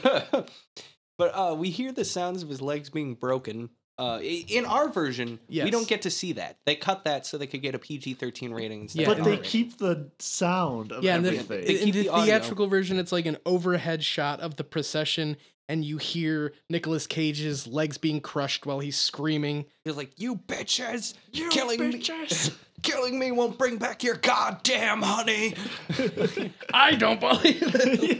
yeah, yeah, he like makes it clear, like I don't even believe in this. Like that would have changed everything. Like, oh, our bad. We thought you were Oh, a yeah. believer. See, we need true believers to sacrifice. Whoops. Oops. Oops. So So let me just unbreak your legs real quick. Yeah. So it was at that point when I heard that happening, which I know precedes the not the bees part, when I heard his legs being broken, because you don't hear the audio of not the bees. They cut yeah, that for some out. reason that's not on there. Mm. I think I think because it doesn't make sense if if you don't see Oh, it. yeah. Like if you just heard not the bees, you'd be like, "What the fuck is going on?" Well, maybe if he would have screamed something more specific, like "Not the bees! I'm being stung by so many bees, and you're put a funneling mask them on." into my head." you put a you put a mask on me and are pouring bees into it. No. They're they're stinging my eyes, so I'm opening my mouth and screaming, so they'll go in there instead. So uh yeah. But yeah, And- basically they do that torture, but like if you watch the torture scene thing, then they use the EpiPen to Yep, get him to back. make sure he doesn't die from that, so he can die by fire. Mhm. I don't know why they torture him. That didn't seem to be a part of the pagan sacrifice ritual. But Like, and I also know the movie's called Wicker Man, but when does this the like actual Wicker Man? What is the point of it? I don't know. Like they could have just tied him to that stake where they had Rowan, Mhm. It's part of the ritual, and the but like it's never brought up earlier. It's Like, never brought up throughout the entire movie. This is the only scene that the Wicker Man is in, and I really feel like the whole movie could have used like one shot of it or something when he got on the island. Yeah, like, what to is be the like- Wicker Man? to be like, Like, oh, hey, it's like our that? Burning Man festival kind of thing. I But was like, yeah, yeah, we're gonna do some peyote and fucking watch that shit Yeah. burn to the ground. But there's none of that. no, it's just all of a sudden he's in the Wicker Man. Yep, they hoist him on up there, and they light it on fire as the women chant, "The drone must die." And that is the point where I understand the whole bees thing. Because, you know, bees, there's a, a queen, Yes. the male drones just mate and die. So, Exactly. the drone must die. And- bitches! you bitches! Also, they they don't just light him on fire. It's Rowan who Oh, yeah. who sets the whole thing uh, ablaze. Yeah, Rowan is running up with the torch, and he's like, "Rowan, sweetie, don't do that, please. Like, don't, honey, don't." daddy, no, don't, dad. Daddy doesn't like to burn alive, honey. and she was like, "What if I did it?" he burns him, and uh, She's not getting any dessert tonight. I'm telling you that right now. Yeah. Anyways, Cage burns to death. he Cage, dies. Cage burns to death. The head of the Wicker Man drops to the ground, and in the unrated version, it It's cuts over. to the credits. But in this theatrical version we watched, we are treated to six months later in California. James, James Franco. Franco. James Franco, Sonny himself. has- he's good at fucking. Mm-hmm. He is plowing somebody. No, not not really. he's following a male prostitute. He's watching a male prostitute do his job. well, but he yeah, is- it cuts to James Franco and, And some he- other guy he's just graduated from the police academy and is in a bar about to celebrate. And uh, because apparently that's important, Mhm. I guess, for them. yeah, got- it's got to be a cop. Gotta be cop. They love their boys in blue. Yeah, and it's got to be a cop from California for some reason. Yeah, um, yeah, Um, I guess to ensure that they don't actually have any legal jurisdiction there or something. But Yeah, it's, and- but it's then why get a cop at all? this. vi- Yeah, this Also, very Oregon is closer. Um, uh, I don't know. Yeah, But it shows Willow and the other girl. yeah. The girl Like, who was covered in with them. bees from before, who showed up a few times. Uh, they've heard that James Franco is good at fucking. So, So they're like, "Hey, put a baby in me." and uh, yeah, they're like, "What if we go? Can I go back to your place?" And then Franco smiles as we hear Cage's screams from the Wicker Man Yeah. overdubbed, like his burning alive scream. And uh, And then they they over the credits they overdub the sound of uh James Franco fucking his mom's friend, oh yeah. uh, and then getting Oh, underpaid Sonny! for it. I only have hundred and fifty dollars. Sorry, Sonny. Sucks to be a male prostitute. It does, and you know, in this economy, it's uh, yeah, Wicker Man, like, like that last twenty minutes is just so good. Yeah, Like the whole like I'm just smiling that whole time. It was a fun so movie. Uh, like, I mean, I know there was a lot of uh, n- unnecessary nonsense, but uh, the, the, the whole last like half hour kind of makes it worth it. Uh, Yeah. honestly, like that alone, it's g- great for bad movie night. And the movie does have some bits that feel a little like uh, misogynistic almost, but uh, it's the unintentional comedy, which apparently is not unintentional according to Cage and the director. yes, But- again, retroactively. but it makes it worth it, and it makes you able to sit through this. and, like I felt this movie was trying to like do a lot of that like B parallel parallelism with like the whole queen and everything. Mhm. But like throughout the movie they don't try to hit on that at all No, until like that very end scene basically. Where it's like if you would have just like laid the seeds for a lot of this stuff earlier, this movie would be a lot better. Yeah, if it had that coherent B narrative throughout, which like I didn't realize they were going for that at all, like Yeah. until like the very last scene. If there, there had like- been like some middle ground with like how bash you in the face the themes were in the previous movie and how like absent they were in in this, And like they don't say why the men don't talk at all Mhm. or like do anything. Like they don't say anything. there's about no it. reason Just- behind any of it. Like Hey, when's the last time a man has said anything worth hearing anyway? uh for the last eight episodes on the Nick Cage podcast. And that is a self plug. Hell yeah. I'm firing finger guns in the air. Um, so uh, Ca- Cage's face punching moments are great. Oh, that's so good. If Yeah. you don't watch this movie, you got to at least look that up on YouTube. If you've It's probably there, seen yeah. Not the Bees, look Yeah. up Cage punches lady in bear suit. yeah, like look, that up everything that leads up to Not the Beast because it is. Like and we did I don't think we talked about it like when he's running through the town or whatever, like he kicks down a door and there's like a woman with her kid and she's like and he's like, Oh, where's Rowan? And they say some nonsense. He goes into the next room, comes back in, and there's like a little girl laying on the floor. Mhm. Turns out it's just some other girl, and they're just like, Ha, got ya. Yeah, punked. and he's just like ah and runs out. Yeah, he says, "Oh, you, you You bitches, bitches! You bitches! Yeah. So, um, I suppose now. Man, that movie was weird. like that, The Wicker Man could have been a really good movie. Yeah, I kind of want to watch the original now because I feel like the like the premise is is interesting. It kept me engaged the whole time Yeah, like this, like for the most part. kind of like suspenseful thriller kind of thing. Like it could have been really good. Yeah. From what I uh, c- can uh, remember from the original, I don't think the bees are a part of it, and I Ah, don't think well, it's fuck. it's man. uh, I don't think it's a woman's colony. It's like a hippie colony where they're like trying to commune with nature. But Whoa. um, otherwise, it's kind of the same thing. And uh, I don't know. I haven't fucking seen it in like you know like 10, 12 years or something. But um, I feel like if they didn't have so many red herrings, like if it was something that you could kind of piece together as you're going through, but like so many of these scenes are just like, yeah, that doesn't matter. hmm. Yeah, that doesn't matter either. Like- yeah, I, I actually have a tweet that I thought was funny about this because as I was watching this, uh, this uh, YouTuber Todd in the Shadows that I follow uh, is really funny. He watched this movie coincidentally and was tweeting about it, and he describes The Wicker Man. He describes it as a who done it, but you don't only not know the who, but you also don't know the it or if anything was done at all. it's a who ha what, which I thought was actually it was a great summary of it. Like yeah, I think Yeah. that's a great description. Like I always thought, like watching through this of the like what's it called, like Ten Little Indians or whatever, yeah, where it's like, the ooh, Agatha Christie story. yeah, where it's like, ooh, what's going on? What's all this shit? Except you don't know any of the shit that's going on. Yeah, Like- you don't know anything. You you- you couldn't piece this together. I mean, like you kind of know if you know about Yeah. the Wicker Man that he's gonna burn and as a Wicker Man in the end. But like, Yeah. I I don't know. The the movie doesn't give you anything to figure out. it like gives you like just enough where you think you might know like oh this is where this plot is going but then it's just like oh nope dead end going this way oh nope dead end it was kind of uh, it was very like uh, oh you didn't see that coming but didn't really earn the the it's like you didn't see that coming because it was just random not Yeah. because of felt like I was it watching season eight of Game of Thrones. huh? yeah exactly Motherfuckers burned. But yeah, um, shall we bring it to a vote? i guess we should Yeah. Hey Dave, how about the last countdown you'll ever do? Nah. ah, just what I thought. Yeah, and that's why you're on your way out, sir.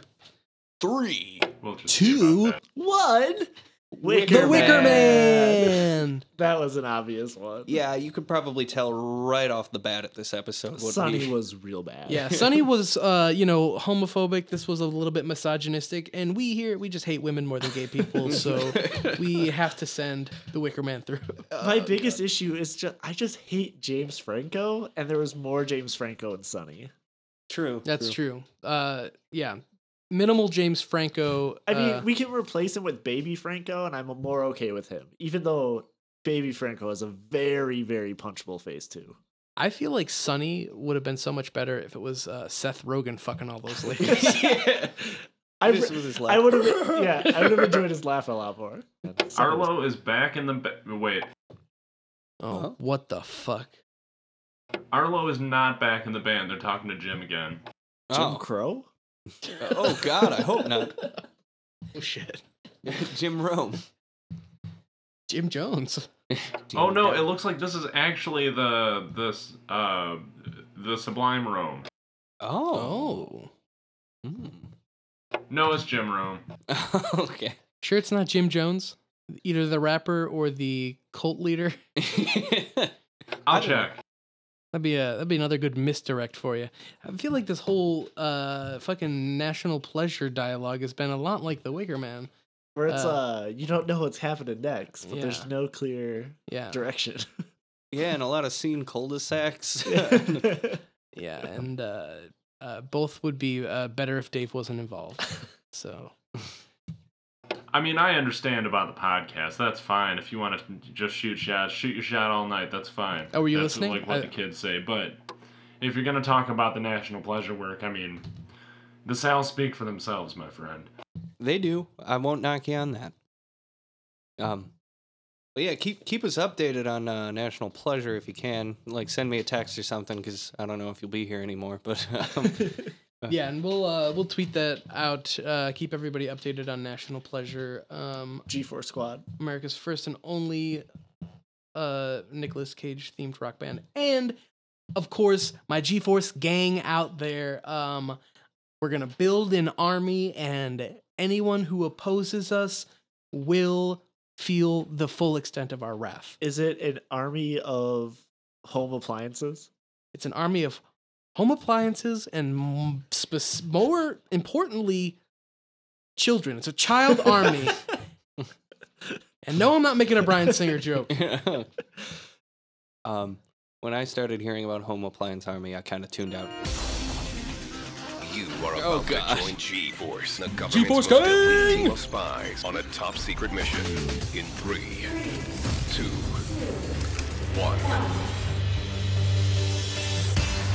G-Force, Delta Formation. Um, so I guess we'll see you next week when we will be covering Captain Corelli's mandolin and dying of the light. And stay strong out there, G-Force gang, because we will take this world over. I am, honey! I am not G-Force G-Force 2. G-Force 2. We need a or a reboot. That was a perfect time for that explosion. Bye-bye. Bye. Bye.